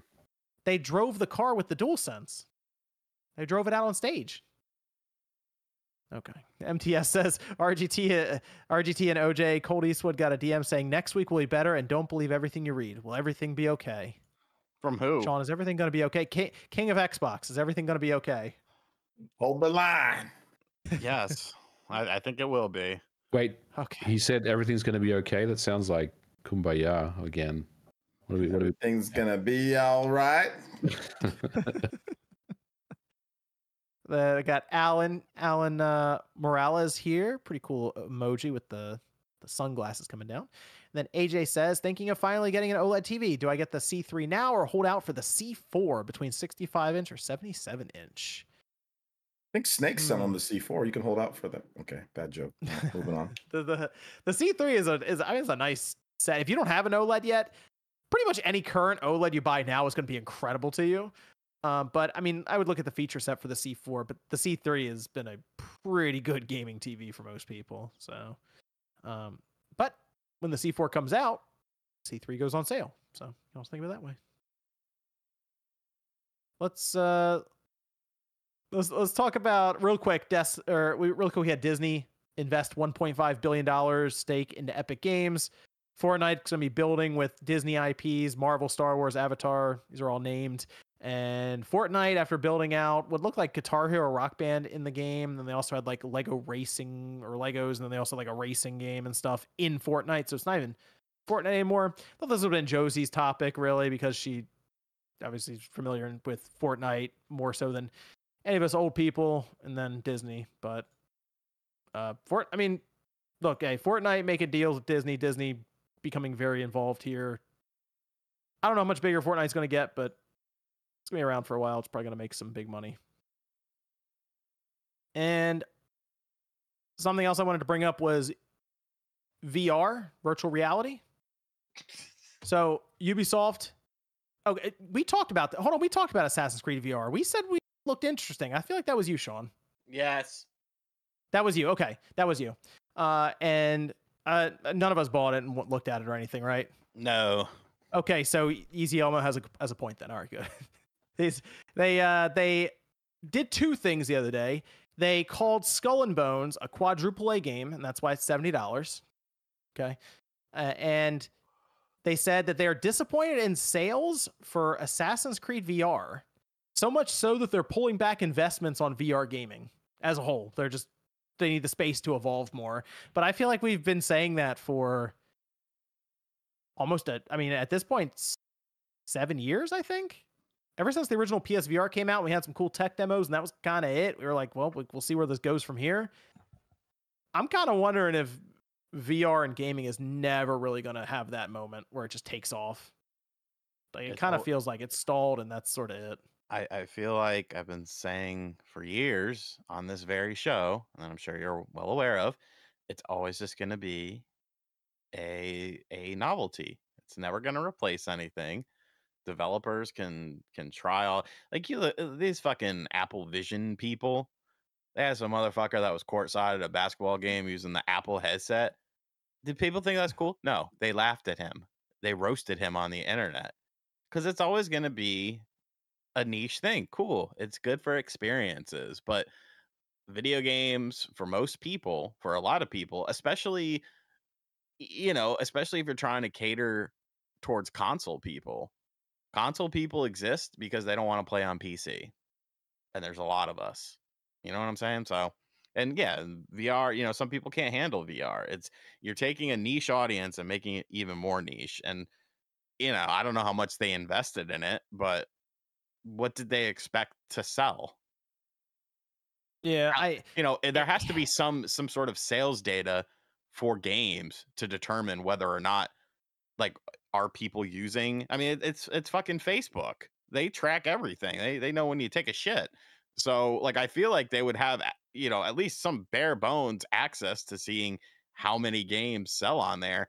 And I have to imagine we're talking for for a game that's considered quote unquote successful uh, you know tens of thousands maybe like i don't i don't know how far the reach is but i know it's it's nowhere near what a lot of these companies think it will be It is. Uh, I mean, that was a big release too, having Assassin's Creed go full VR, and it didn't move the needle for them at all. Like to the point where they're like, "We're just losing money on this." And we've seen studios close down that were looking for support for PSVR two with their release, and it did, wasn't there. And then some just saying they're not going to even bother porting over to PSVR two, even if it's on PSVR one. It's uh, it seems like while the headsets are selling, because the I know the Quest and the Quest Quest two and Quest three had a really good holiday, and they have like over 12 or 13 million headsets out there right now, which for VR that's more than I expect. Maybe it's just not a thing for gaming. Maybe it's just like serious gaming where they make you know sell millions of copies or something like that. Maybe it's just uh I don't know, sort of a fun thing you have. It's like pinball that came with Windows XP and it was fun, but uh, you weren't like, oh, this is it. This is future gaming. Yeah, yeah.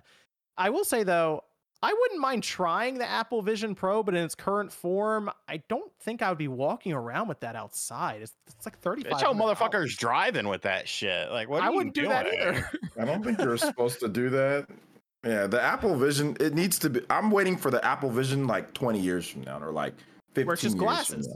Yeah, where it's just like super cool. That's when I'm like, all right, this is dope. I ain't buying no damn Sean White snowboarding goggles and It walking looks like outside. that, and shit. yeah. yeah. And Like you got the nah, cable coming down because you got to carry the battery around with you. so dorky, dude. Like, just it looks. Don't get me wrong, that's cool tech, but I like what they're doing. I just, I'm not walking around with all that, like, with all that on my face like I feel like that. people will get robbed. Like, That's an easy target. Someone was punching you right in the face. yeah, Don't go to Compton with one of those. I'll tell you that right now. Don't, go- don't roll around Compton with that because you definitely No. getting. I mean, they steal much Okay. less. You walk down the street, there, someone, man. someone can just yank that off your head and just run up, run off with one, and that's it. There's there's a thirty five hundred dollar investment. You've I mean, I will say the the you see the people posting up videos of what it looks like through their point of view. If like where they're just putting stuff, it's like augmented reality, but they're just putting stuff in their room, and okay, that's that's cool. But I feel like it has to get down to where it's just glasses you put on, and you're not even really thinking about it. Then it's What- like okay, that what's makes cool sense. about it just ha- like augmented reality for the like the the world around you i'll give you an example sean so there was uh i remember p- people were talking about it and i checked it out and this, this is a thing where if you have for example the vision apple vision glasses on and you're cooking you can look at what's in your fridge and it will just give you a bunch of recipes for what it sees So they pair that with AI, and then when you're cooking, for example, you can have a pot with a timer, and it puts the timer above the pot or like a thing that counts down there over it, and you can kind of walk around your kitchen, and it'll stay there above it. So you can kind of glance at it here and there, and it'll What- tell you how This much this, longer this doesn't Okay, this doesn't help what- Sean at all. Sean, What's cool about this? Because Sean- nothing you said is cool. no, yeah, Sean, you look at your uh your your game collection and ask it how much all of it is worth Yeah. online, and it gives you basically set you. numbers so you know what to sell immediately, rather Mhm. than having to scroll through eBay and everything. Yeah.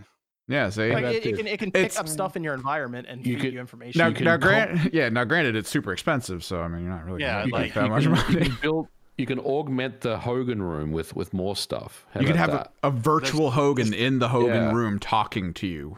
There I have go. the standee. It's six foot eight. Standee. That's just the standee, though. Yeah. Kind of scares you sometimes if the door's open and you walk by, uh, especially at night. I'm going like a half asleep, going down for like a cheese stick or something, and it, like catches What? the corner of my eye. I'm like, ah! See if you were wearing the glasses and they had night vision built in, you wouldn't have that. I'm not fucking wearing those. I'm not. I'm not buying them. I, I'm. I'm, I'm talking. not- No, I'm talking about when we get to a future where they're just glasses you put on, not like that. Like I'll be you dead literally by just put then. glasses on. You Well- will not be dead by then. I hopefully I will be. I'll be dead by then. No, you will not be You dead by definitely then. will be. I will definitely be Dude, dead it's by gonna then. Will, be like will in both of those 10 deaths be related? Is this something we should? Ten years from now, Dude, like Ten- 10 year, within 10, years from now, now, they'll- he'll have, he'll be in a nursing home eating dinner at 4 p.m. I don't know what dude. Denzel Washington looks great at 70. Okay, he's he's Denzel Washington has fuck you money. I don't think MVG is quite there yet. He's got a pool. You don't know about me. yeah, he's got steaks. He's got he's, he's got steaks. He's got, a snakes, pool. He's got a pool. He's got a you grill. know, that's all don't man man. needs to live long, bro. Got a loving wife. Yeah, he's, yeah. He's, I, I I'm curious how it goes, but right now I think I'm good with the Apple Vision. I wouldn't mind trying it, but I'm not gonna even go to the Apple Store to do that. So John, um, I, I I say that if you went to an Apple store and you tried one, I swear you're going to walk out with one. I know you. You I- you'll I- buy I- one. I'm You'll not that deep in the Surprised you didn't get one. John. I'll be honest. Look at price I would have had to tag. have done a thinks come up with a tax video on it. I don't know, that that's like that price tag. I'd have to come up with like a couple video ideas on the thing where I'm like, yeah, this makes sense to do. Because I just I don't really see myself walking around wearing it all the time. Like people show themselves like walking around in their house and they turn and look in a mirror and I'm like, oh, really? That's it's just strange to I don't know. Doesn't doesn't line up. But I mean, eh, the future it could be cool or who knows, maybe it'll be terrible. Apple Vision Pro. Let me go over to actually come back to the super chats here. Let's ta- let's talk about let's talk about Nintendo because there were, I assume this is what Sean's talking about tomorrow. Not not the exact thing, but I assume Sean you're talking about a, a Switch 2 article report thing that went up recently.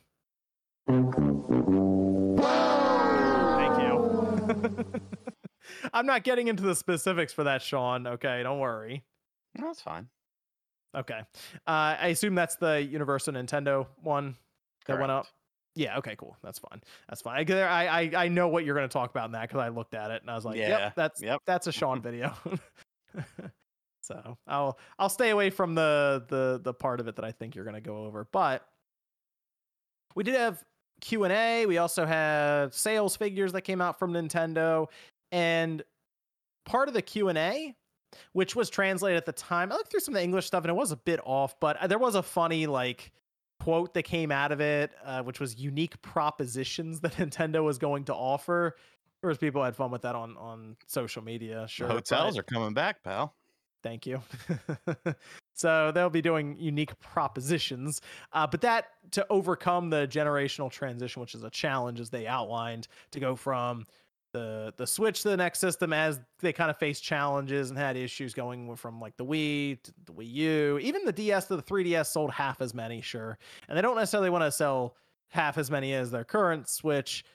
Analysts have said that it would sell less technically if it's just an iteration of it and not something groundbreaking again i guess like introducing something like the hybrid model with the switch hardware now at 139.36 million. Uh, do we think the switch is indeed going to become the best selling system of all time? And does nintendo need something crazy uni- a unique proposition for the next system to outsell the current switch with their next one? Maybe. I think it's going to come close to the P- PS2. It's not going to quite get there. I mean, maybe Okay. it will. Uh, you know, uh, if there's a really long tail for the next couple of years, but I mean, it's going to be right there with the PS2. I feel like um, it may get there, uh, it may not, but either way, you know, phenomenal effort. It doesn't really matter where it, where it ends up. I mean, I don't know, John. Um, what this, you know, what what this uh, next generation is going to look like, and how they're going to, you know, how it's going to go as far as sales. I think it's going to get a good conversion rate at least initially. I think you know Nintendo knows exactly what they need to do to sell a lot of units of the next system. So I think it's going to do very well. Um, but look, this is for a Furukawa's biggest test as the president. You know, he kind of inherited the Switch, and he's going to oversee the transition to a new generation. I think he's probably feeling a little nervous about it, honestly, because you know, Nintendo hasn't always done very good when it comes to console transitions to the next generation they've had some stumbles along the way. Um, so I think he's, you know, he's obviously very safe, very, very safe president. We've talked about the way that he kind of runs the show uh, over there. Um, I think everything, you know, is probably going to do very well for him, but I think he's probably going to feeling a little nervous about it, and definitely his biggest test as as the president for sure. Okay. Okay. What do you What do you think? What do you think, OJ? Uh, yeah. In terms of catching PS2, it depends on the the price drops and like the updates. Like, are they going to continue putting stuff on NSO? If they do that, and if they do price drops, then I think it's going to catch it, and it's not going to be like it's it's going to catch it. Um, PS2 is on sale for like 13 years or something like that to get to 155. It's already at 140 in about half that time. So it just depends if Nintendo decides to support it with NSO stuff, maybe a game here two, like a casual game here two there, you know, and price drops. Like if the price drops and they still continue putting them out, then I think I'll catch it within like 2025, 2026, somewhere in that range. But it depends on that stuff, like I said. Um, when it comes to the transition, yeah, I mean, they've had some tough transitions before in the past.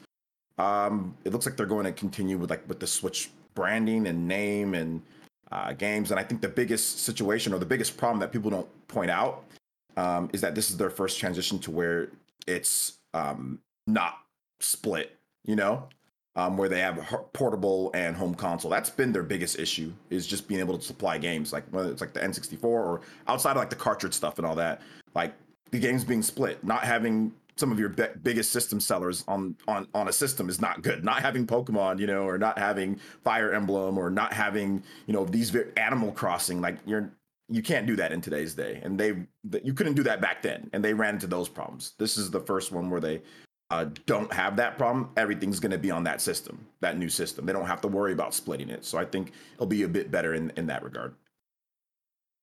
Yeah, I'm, I'm kind of thinking. I, I know unique proposition could be all kinds of stuff because they also mention Nintendo's. They have mentioned Nintendo account again, like multiple times, as being a big thing for them. Uh, they developed Nintendo systems, but I still think there is like some wrinkle that we haven't necessarily thought of, like the 3D that was tacked on with the 3DS. So, or you could even say the Wii U with the extra screen. Those weren't gr- necessarily great for the transition, but something to basically put on top of the the current uh, concept with the hybrid model. So that's basically what it's going to hinge on because I feel like if they do an iteration of the current Switch as uh, people are predicting, I think it'll do well. I don't know if it's going to sell 155 or 160 million. I could see it doing 110 or 120, and that's still really good. But there's that sense of getting the mainstream to want to upgrade because we're all going to upgrade and we'll buy it right away and play it. But it's getting the the moms and the dads to go out and buy it for their kids. Just Which- depends on the games. Yeah, you for me, gotta have the software. That's going to be important. Do they have something that's as compelling as Animal Crossing, you know, was in 2020, or do they have, you know, um, the other games? Like, do they have something? like, Is Mar- the next Mario Kart? Is that legit a must-have that's going to be on every kid's wish list? If that is, then it's going to do really well. Like Mario Kart's huge now at this point, right? So if Mario Kart 10 or 9 or whatever you want to call it comes out and it's just like legit incredible, kids are going to ask for it. Mom, mom and dad's going to have to buy the new system to get it. So it's going to depend on that. If it's not worth the upgrade, if they look at the game and be like, eh, I'm okay with Mario Kart 8 Deluxe, then it might not do as well. So the games are going to be super, super, super important. I mean, that that's a that's a really good point. Like they're gonna have to figure out a way to get 60 million people off the Switch and get invest in a new Mario Kart game on a new piece of hardware. So whatever the next Mario Kart game is, and of course there is a Mario Kart game that's coming for the new new system that has to be. They have to figure out a way to get people compelled onto a new Mario Kart game when you've got Mario Kart 8 Deluxe, which is you know an absolute behemoth. You bring in the other Nintendo characters. I mean, there's definitely things they can do to make it more compelling. Um, you know, but and I'm oh sure that they they know all this stuff. But yeah, I mean, there's so many things. Mario Kart, Mario Kart Deluxe, uh, while it's awesome, there's so many missing features from previous Mario Kart games. There's so many things they can do. The single player in that game is is really bare bones. You know, there's really nothing. So I mean, they could turn that into an incredible single player or co-op experience, like with the mm. campaign. Imagine that with Mario Kart. Racing. You know, yeah, like a Diddy, but make that like make it like a 20, 30 hour thing. Like make it like a real in-depth stuff. I mean, there's a bunch of things. I don't know if you guys have played Tour, but there's a bunch of cool stuff on Tour, you know, that they can do in terms of uh, gameplay and uh, progressions. Just Tour had a bunch of other issues when it comes down to it, but Tour has a lot of great ideas, like all the different outfits and the seasons. That stuff is cool, right? So it's like if they brought that over, but left out all the stupid stuff and then brought back some of the stuff from previous, you know, uh, from like Diddy Kong or from like mission mode, right? Like mission mode is there's there's no mission mode in Mario Kart 8 Deluxe, right? So it's like stuff like that could be really big and um, you know, and good for the next Mario Kart game to help. You do like a Mario Kart battle royale, just have like hundred people racing around a track. they can revamp the battle. They can revamp the battle mode. Like the battle mode's in there, and like I've never liked battle mode that much. I mean, I liked it a little bit when I was younger, but like the battle mode, I, I played it a bit. I'm like, yeah, I'm good. So th- that needs a full revamp. The battle mode is just boring. It still plays like it, like on the Super Nintendo, you know, and it has less feature, like less features than I think like the GameCube. Like the GameCube one had like more modes, or it had like different types, like better variety of modes. So it's like Mario Kart 8 Deluxe. It's it's great and it's awesome and it's been supported for a decade or whatever. But like man, there's so much stuff they can do. Like it's they haven't even scratched the surface in my opinion. So to me, there should be plenty of ideas to make the next Mario Kart game incredible. They've had so much time. I don't think there's any excuses with, with that game particularly, you know, like to be bare bones or to not have like way more than what Mario Kart 8 Deluxe had in terms of like feature set, right? And like content. Um, in terms of just like modes and things like that. Obviously, like characters, maybe doesn't have all the characters they have or all the stages uh, because of the DLC, but man, there's I, I can go on a million for a million years about how Mario Kart can be better. maybe it's for a video. Yeah, I think Mario Kart is the one. I feel like that's the one you launch with, like outright. Here's new Mario Kart. It's going to sell stupid amounts, and then you launch a 3D Mario the next year or something. Or yeah, I guess technically like early into the next year or something like that. So Mario Kart's the one, but it's. I mean, hey, the thing is, right now people keep doubling down on the idea of March. So if if that is the case, we are a month and a half at the most away from seeing whatever this thing is. So that'll be it's gonna be an interesting year. So when we do finally see that, because I'm ready to get some tangible information around this thing already. Let me take a look at some of the super chats. This is one I saw in here that I definitely wanted to bring up because it once again has to do with Xbox, but it's uh it's, it's actually a pretty funny question. Uh, this is from this was from Herbie who says using Steam Deck's UI, if Valve made a console, would Twitter lose their mind? Sony, Xbox first party being on there, the market would be hilarious. Marketing would be hilarious you know, Valve is kind of positioned to do it if they wanted to at this at this point. They have the relationship with AMD. They have a handheld. They could. I, I don't. I mean, they don't even really have to make a lot of games right now. They, they you know, they they of course maintain their games on on Steam, but they could make a box that's decent enough in terms of uh, in terms of power. Put it out there and say here's here's a here's a box that'll play your Steam games under your TV without having you build a little custom PC. I wouldn't mind seeing that. I think that'd be interesting. And the Steam Deck was their, I guess, second attempt at it. Their first one was outsourcing, which that was a shit show. But Steam Deck definitely even, kicked the door in. Do that. Yeah.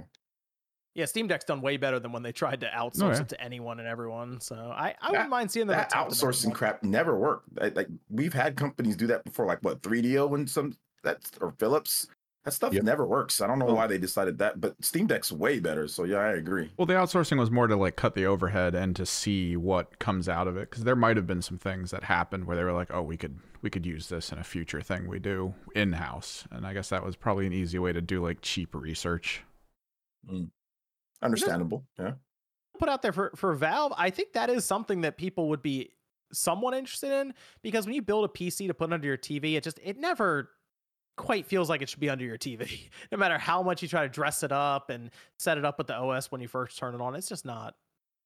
It's pretty obvious it's not for the TV, but that that would be. I would just be curious to see it happen.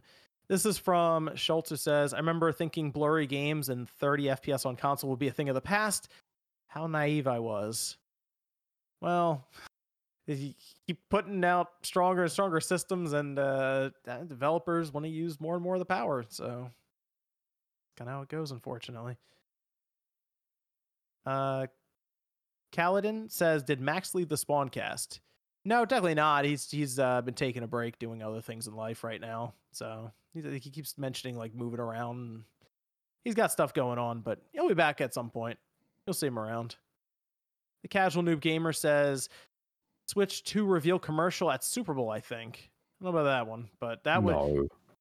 That that would that would bust up the internet pretty good. I'll say that that that would be interesting. But I don't I don't know. I wonder if we'll see any. Who do you think is most likely A Sony, Capcom Microsoft, game. Nintendo to run a commercial tomorrow? Oh. Those prices are insane. Oh, what is it this year? Did, I didn't even see what the price. I, see I could see Microsoft do a Game Pass commercial. Millions. I'm serious. I could see them Microsoft doing gaming one. commercial. Oh, Game Pass. I, yeah, I could I could see them do that. Let me see what the cost is this year. It's uh okay. Ads cost about sixteen point eight million dollars. Yeah.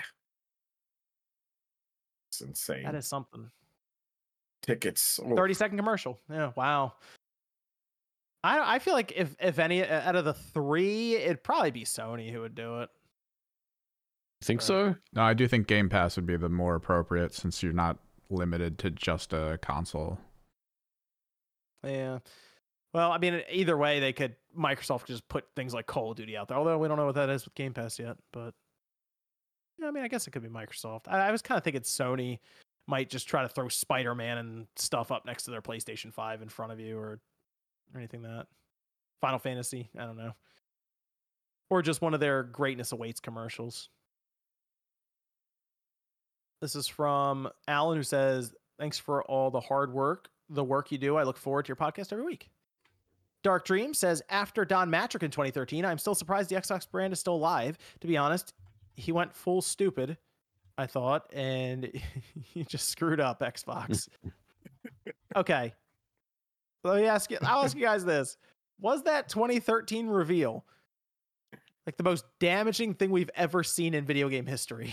Yep. It was the beginning of the end of Xbox for me.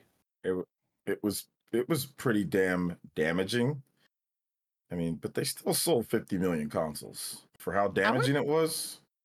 I went back and watched it again, and then we looked at the launch lineup for the Xbox One, and the launch lineup was actually decent. Like it was Is- pretty good. Dude, the launch lineup for the uh the the VCR is very good. Very good. Like Yeah, people seem to forget, but like the problem is it just it was the beginning of a really really bad era Xbox. I think it wasn't necessarily that. It was Microsoft's output. Halo didn't live up to what people felt Halo should be, Oh, yeah, right? Halo 5, yeah. Fable was canceled. They had no that was supposed to be big. I played a Fable game at E3, you know, and it never came out. So no Fable. Um they didn't have the exclusives to really drive uh, what they wanted to do. If the exclusives were better, I think they could have overcame that. Um, you know, more. I mean, they had Gears, and Gears was good, but Gears didn't have the same impact that it had on the 360. You know, um, so I think it was more of the exclusives, more of the So more of the- that than anything. the system launched well. I remember playing a lot of the launch games that came out. Like Forza was a launch game. I think Dead Rising Three may have been one. Yep. Crimson was. Dragon was another. Killer Instinct was another one that got it got like Rise. really yeah. Rise was was a good one as well. Um, but then I remember just kind of waiting around for new games to come, and Yeah. I don't know. Like I I think the next game I played was like Sunset Overdrive, which came like a couple of years later, maybe.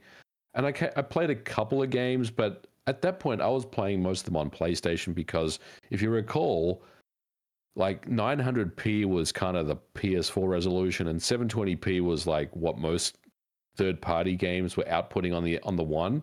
And performance was was not great on either system to be honest. But I just kind of just started gravitating towards PlayStation 4 at that point. I think a lot of people did as well. They kind of lost confidence with the Xbox brand and just kind of moved away. The Kinect stuff obviously didn't help either. The Don Mattrick stuff was was terrible. Um, so yeah, it just wasn't a good time, you know, for Xbox overall. Track it back, MVG. The Kinect really messed them up. Yeah. Oh yeah. So it must have been Nintendo's fault the whole time with the Wii. Got to go all the way back to that. That Kinect, they the Kinect actually sold well for them. The original one, I think it sold like seven and a half or eight million units or something. And uh, they looked at that and probably were like, "Oh, this works. Let's uh, let's make it mandatory for our next Wait, system." The 360 Kinect? yeah, that's sold. That I, I like- looked it up. That's like 20 million, right? Oh, was it more than that? I, I remember Yeah, I it think it was- and a because, half like, million or something. In the Kinect first, uh, Adventures year. sold like 20 million with it. I think it sold like 20 million. Man, If I'm- that, that messed them up. That messed them up. Yeah. But that was I, on uh, 360 though. Those Yeah, that's what I'm saying. The 360 Yeah. Kinect. The 360 Kinect sold like 20 million, Yeah. right? Yeah, Yeah. that that messed them up to where they must have had a lot of confidence in it. And they're like, "This is it. We need this to be paired. It needs to be integrated with the next system." And I feel like that. I know the DRM stuff gets a lot of uh, people point that out a lot. But once they told you we're going to put this camera in your house and it's always on and always connected to the internet, that I think that freaked some people out. Well, that freaks some people out, but then then they started to reveal, I guess the um, there was all that copyright and stuff or trademark stuff about it looks in your room to see what you have to try to advertise it to you. So it'll see the sodas you have. If Yeah, you buy are the patents that are out DLC, yeah, if you buy DLC for uh, Gears of War, and then somebody you're playing with comes in to play with you, and they don't have the DLC, it won't let you play until they buy the DLC. There is so much weird stuff where you're like, no, this is bad. It You know, you know one feature I really liked on the Kinect? That snap feature where you could snap something to the on the Damn it, right hand side. about that a couple weeks ago. I missed that. That, that was a cool feature. That was a cool feature. They should bring it back. No, And then they let us don't plug our need to. TV into it too. Like but like that, I mean, that, that, that was the thing. Like they, they just kind of lost focus. Like it, you know, they wanted to become more of an entertainment. You know, the X, the Xbox One to be more of an entertainment center TV? that did everything.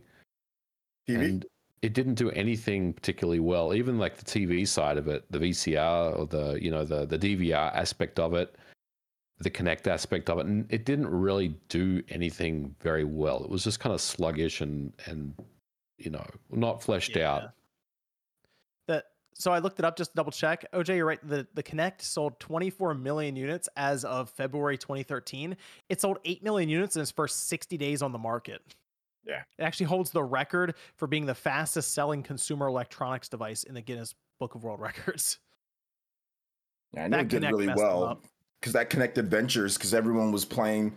That like broke that. into the mainstream. You know, people were families were playing that, and I remember it selling incredibly well. I, I remember Microsoft, I think maybe even announcing it. I don't know if it was like at an E3, but I just remember covering it on my website at the time, and I was just like, "Dang, the Kinect, really, people really like Kinect you know. But it was optional, so that's why I was like, I didn't understand the whole mandatory thing. You know, it was optional last time. Why make it mandatory and jump the price of the system? So Yeah. The original we saw that um that slot those slides that got out there MVG where it was for the Xbox 720 and their Yep. original plan was to launch the thing at $300. Man, that, I can't Yep. believe that. That's they they, they they should have really trusted messed that up. they should have trusted the process They they should have trusted the process because that was what it was for the 360. Have affordable pricing, you know, have two different models, um, you know, have optional stuff that people can pick up later. You know, if you want this hard drive or if you want, you know, you can use your SD memory. It was it was very versatile, you know, and they locked everything down for the Xbox One, and I and I still don't understand why, you know. Counterpoint, Don Mattrick says, "I'm sorry for what I did in 2013. Do you think I should return and take my old job back?" You know what? Why not? Come on back, Don Mattrick. We could. They, they need you. they need your help. Uh, what? A, that is so wild that they come off the 360 and absolutely obliterate that entire section in the span of an hour for a presentation. Uh, this is uh, this one is from the Casual Noob Gamer. Says if you bought a Vision Pro, would you open it up? I saw, iFixit did it. It looks like something that would have a really difficult time going back together. And if you got it back together, it'd always be like, ah, you can kind of feel that this got taken apart. So I don't know. That's that's tough. That's up in the air at thirty five hundred dollars. I don't know. Could get the Apple sponsorship. Right? I did Apple Arcade. Come on, send it over. There you go. Johnny says, uh, "Great job, everyone. What up, OJ? Excited my uh, ex let let me use their PS4 because they have a PS5. No more locked into Nintendo Switch only. Happy days. There's a whole library of games out there to explore. Johnny, check them out. Callan man. Shaw. Fun. Yeah. hey, Final Fantasy, you said Final Fantasy 7 remake still looks good. No, it does. Yeah, it just It does. No, no, it looks it looks, Intergrade. It does look good. looks, looks great. Ca- looks Callan great, Shaw. Have fun for real. John, I told I told you to play Assassin's Creed VR last year. It's good, but had to drop it for Asgard's Wrath 2, which I play daily since December until I rolled credits last weekend. Great game. VR is not a fad. It's marketed bad by non-gamers like Zuckerberg. No, it, that's.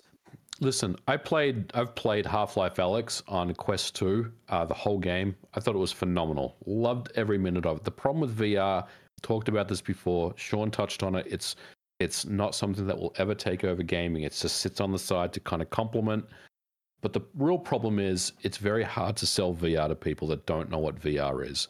Um, like, you know, you can talk about an amazing experience, an amazing game like Asgard's Wrath 2, but to me, um, I'm just like, okay, that sounds cool, I guess, but I'm going to just go about my business and play regular games. Like trying to sell VR, it's such a personal kind of emotional, uh, an emotional experience to everyone that experiences VR. And I don't really know how you advertise and market that to people that don't really know what, know- what VR is.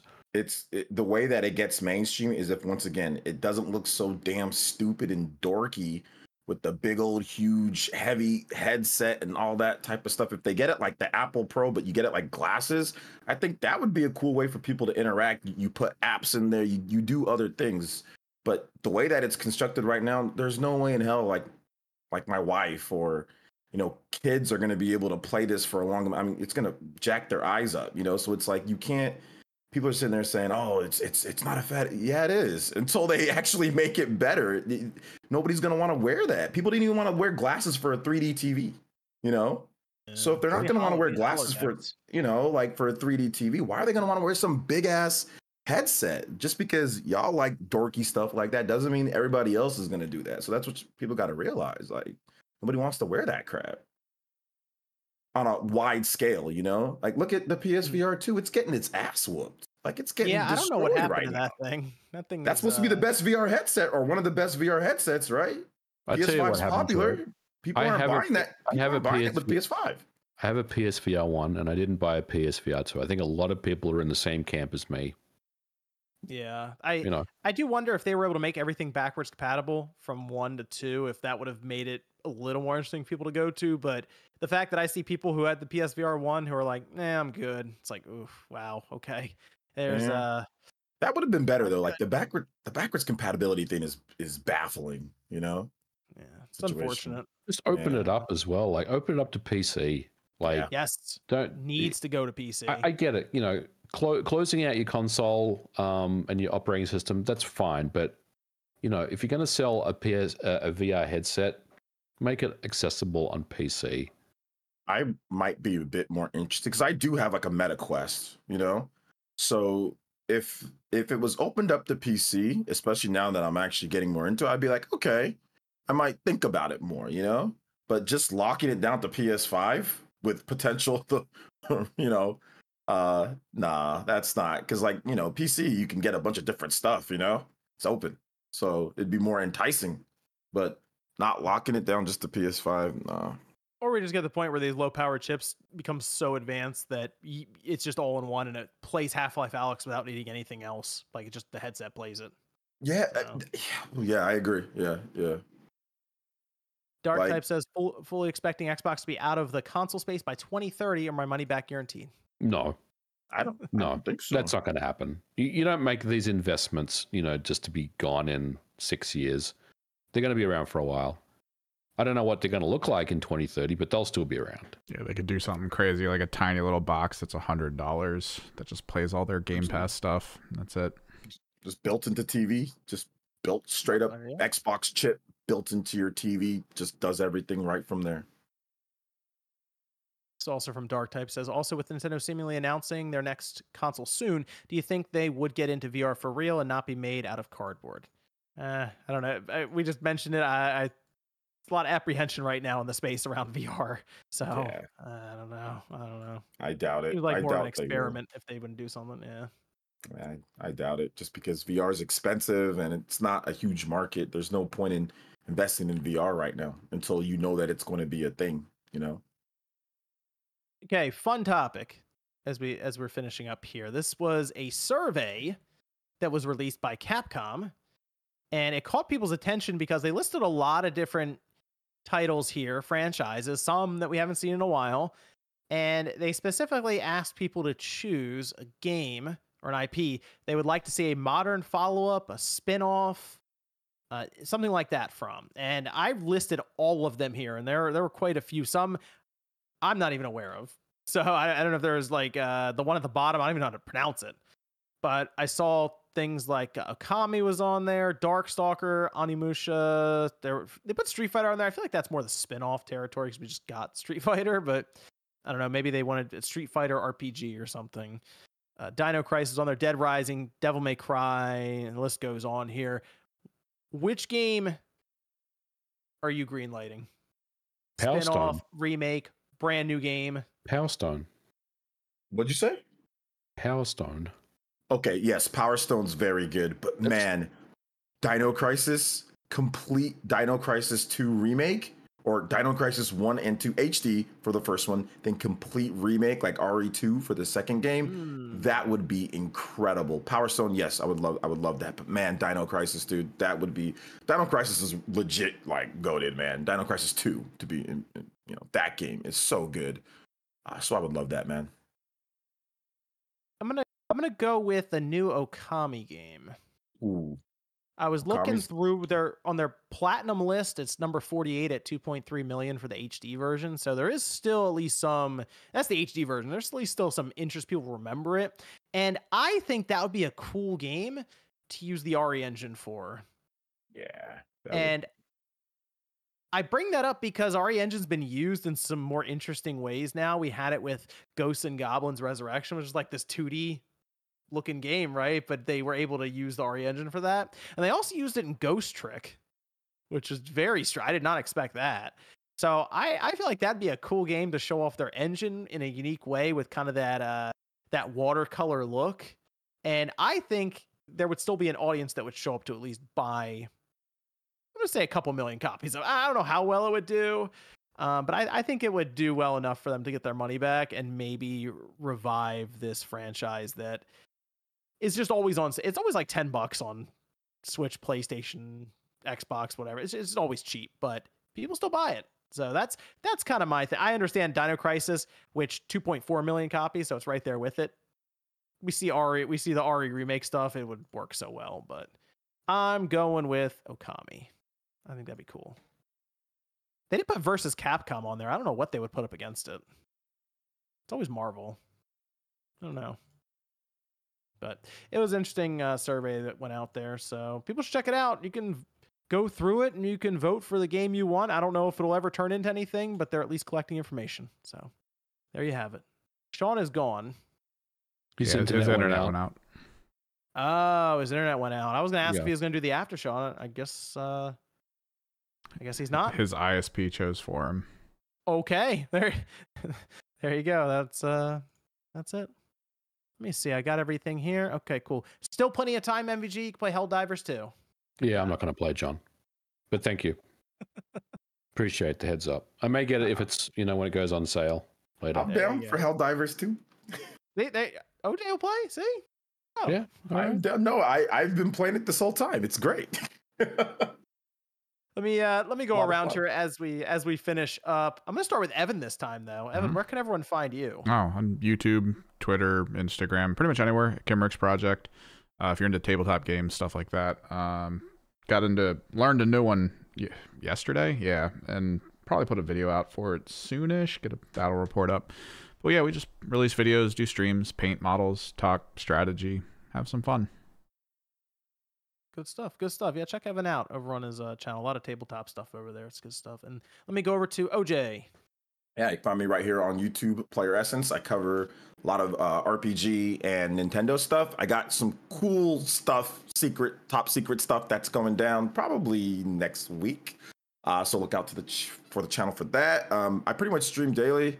Uh, so if you're into live streams, having fun, talk about random stuff, talk about video games, RPGs, all that stuff. I do that on uh, the channel as well, Playeressence. Thank you guys for everybody that came over.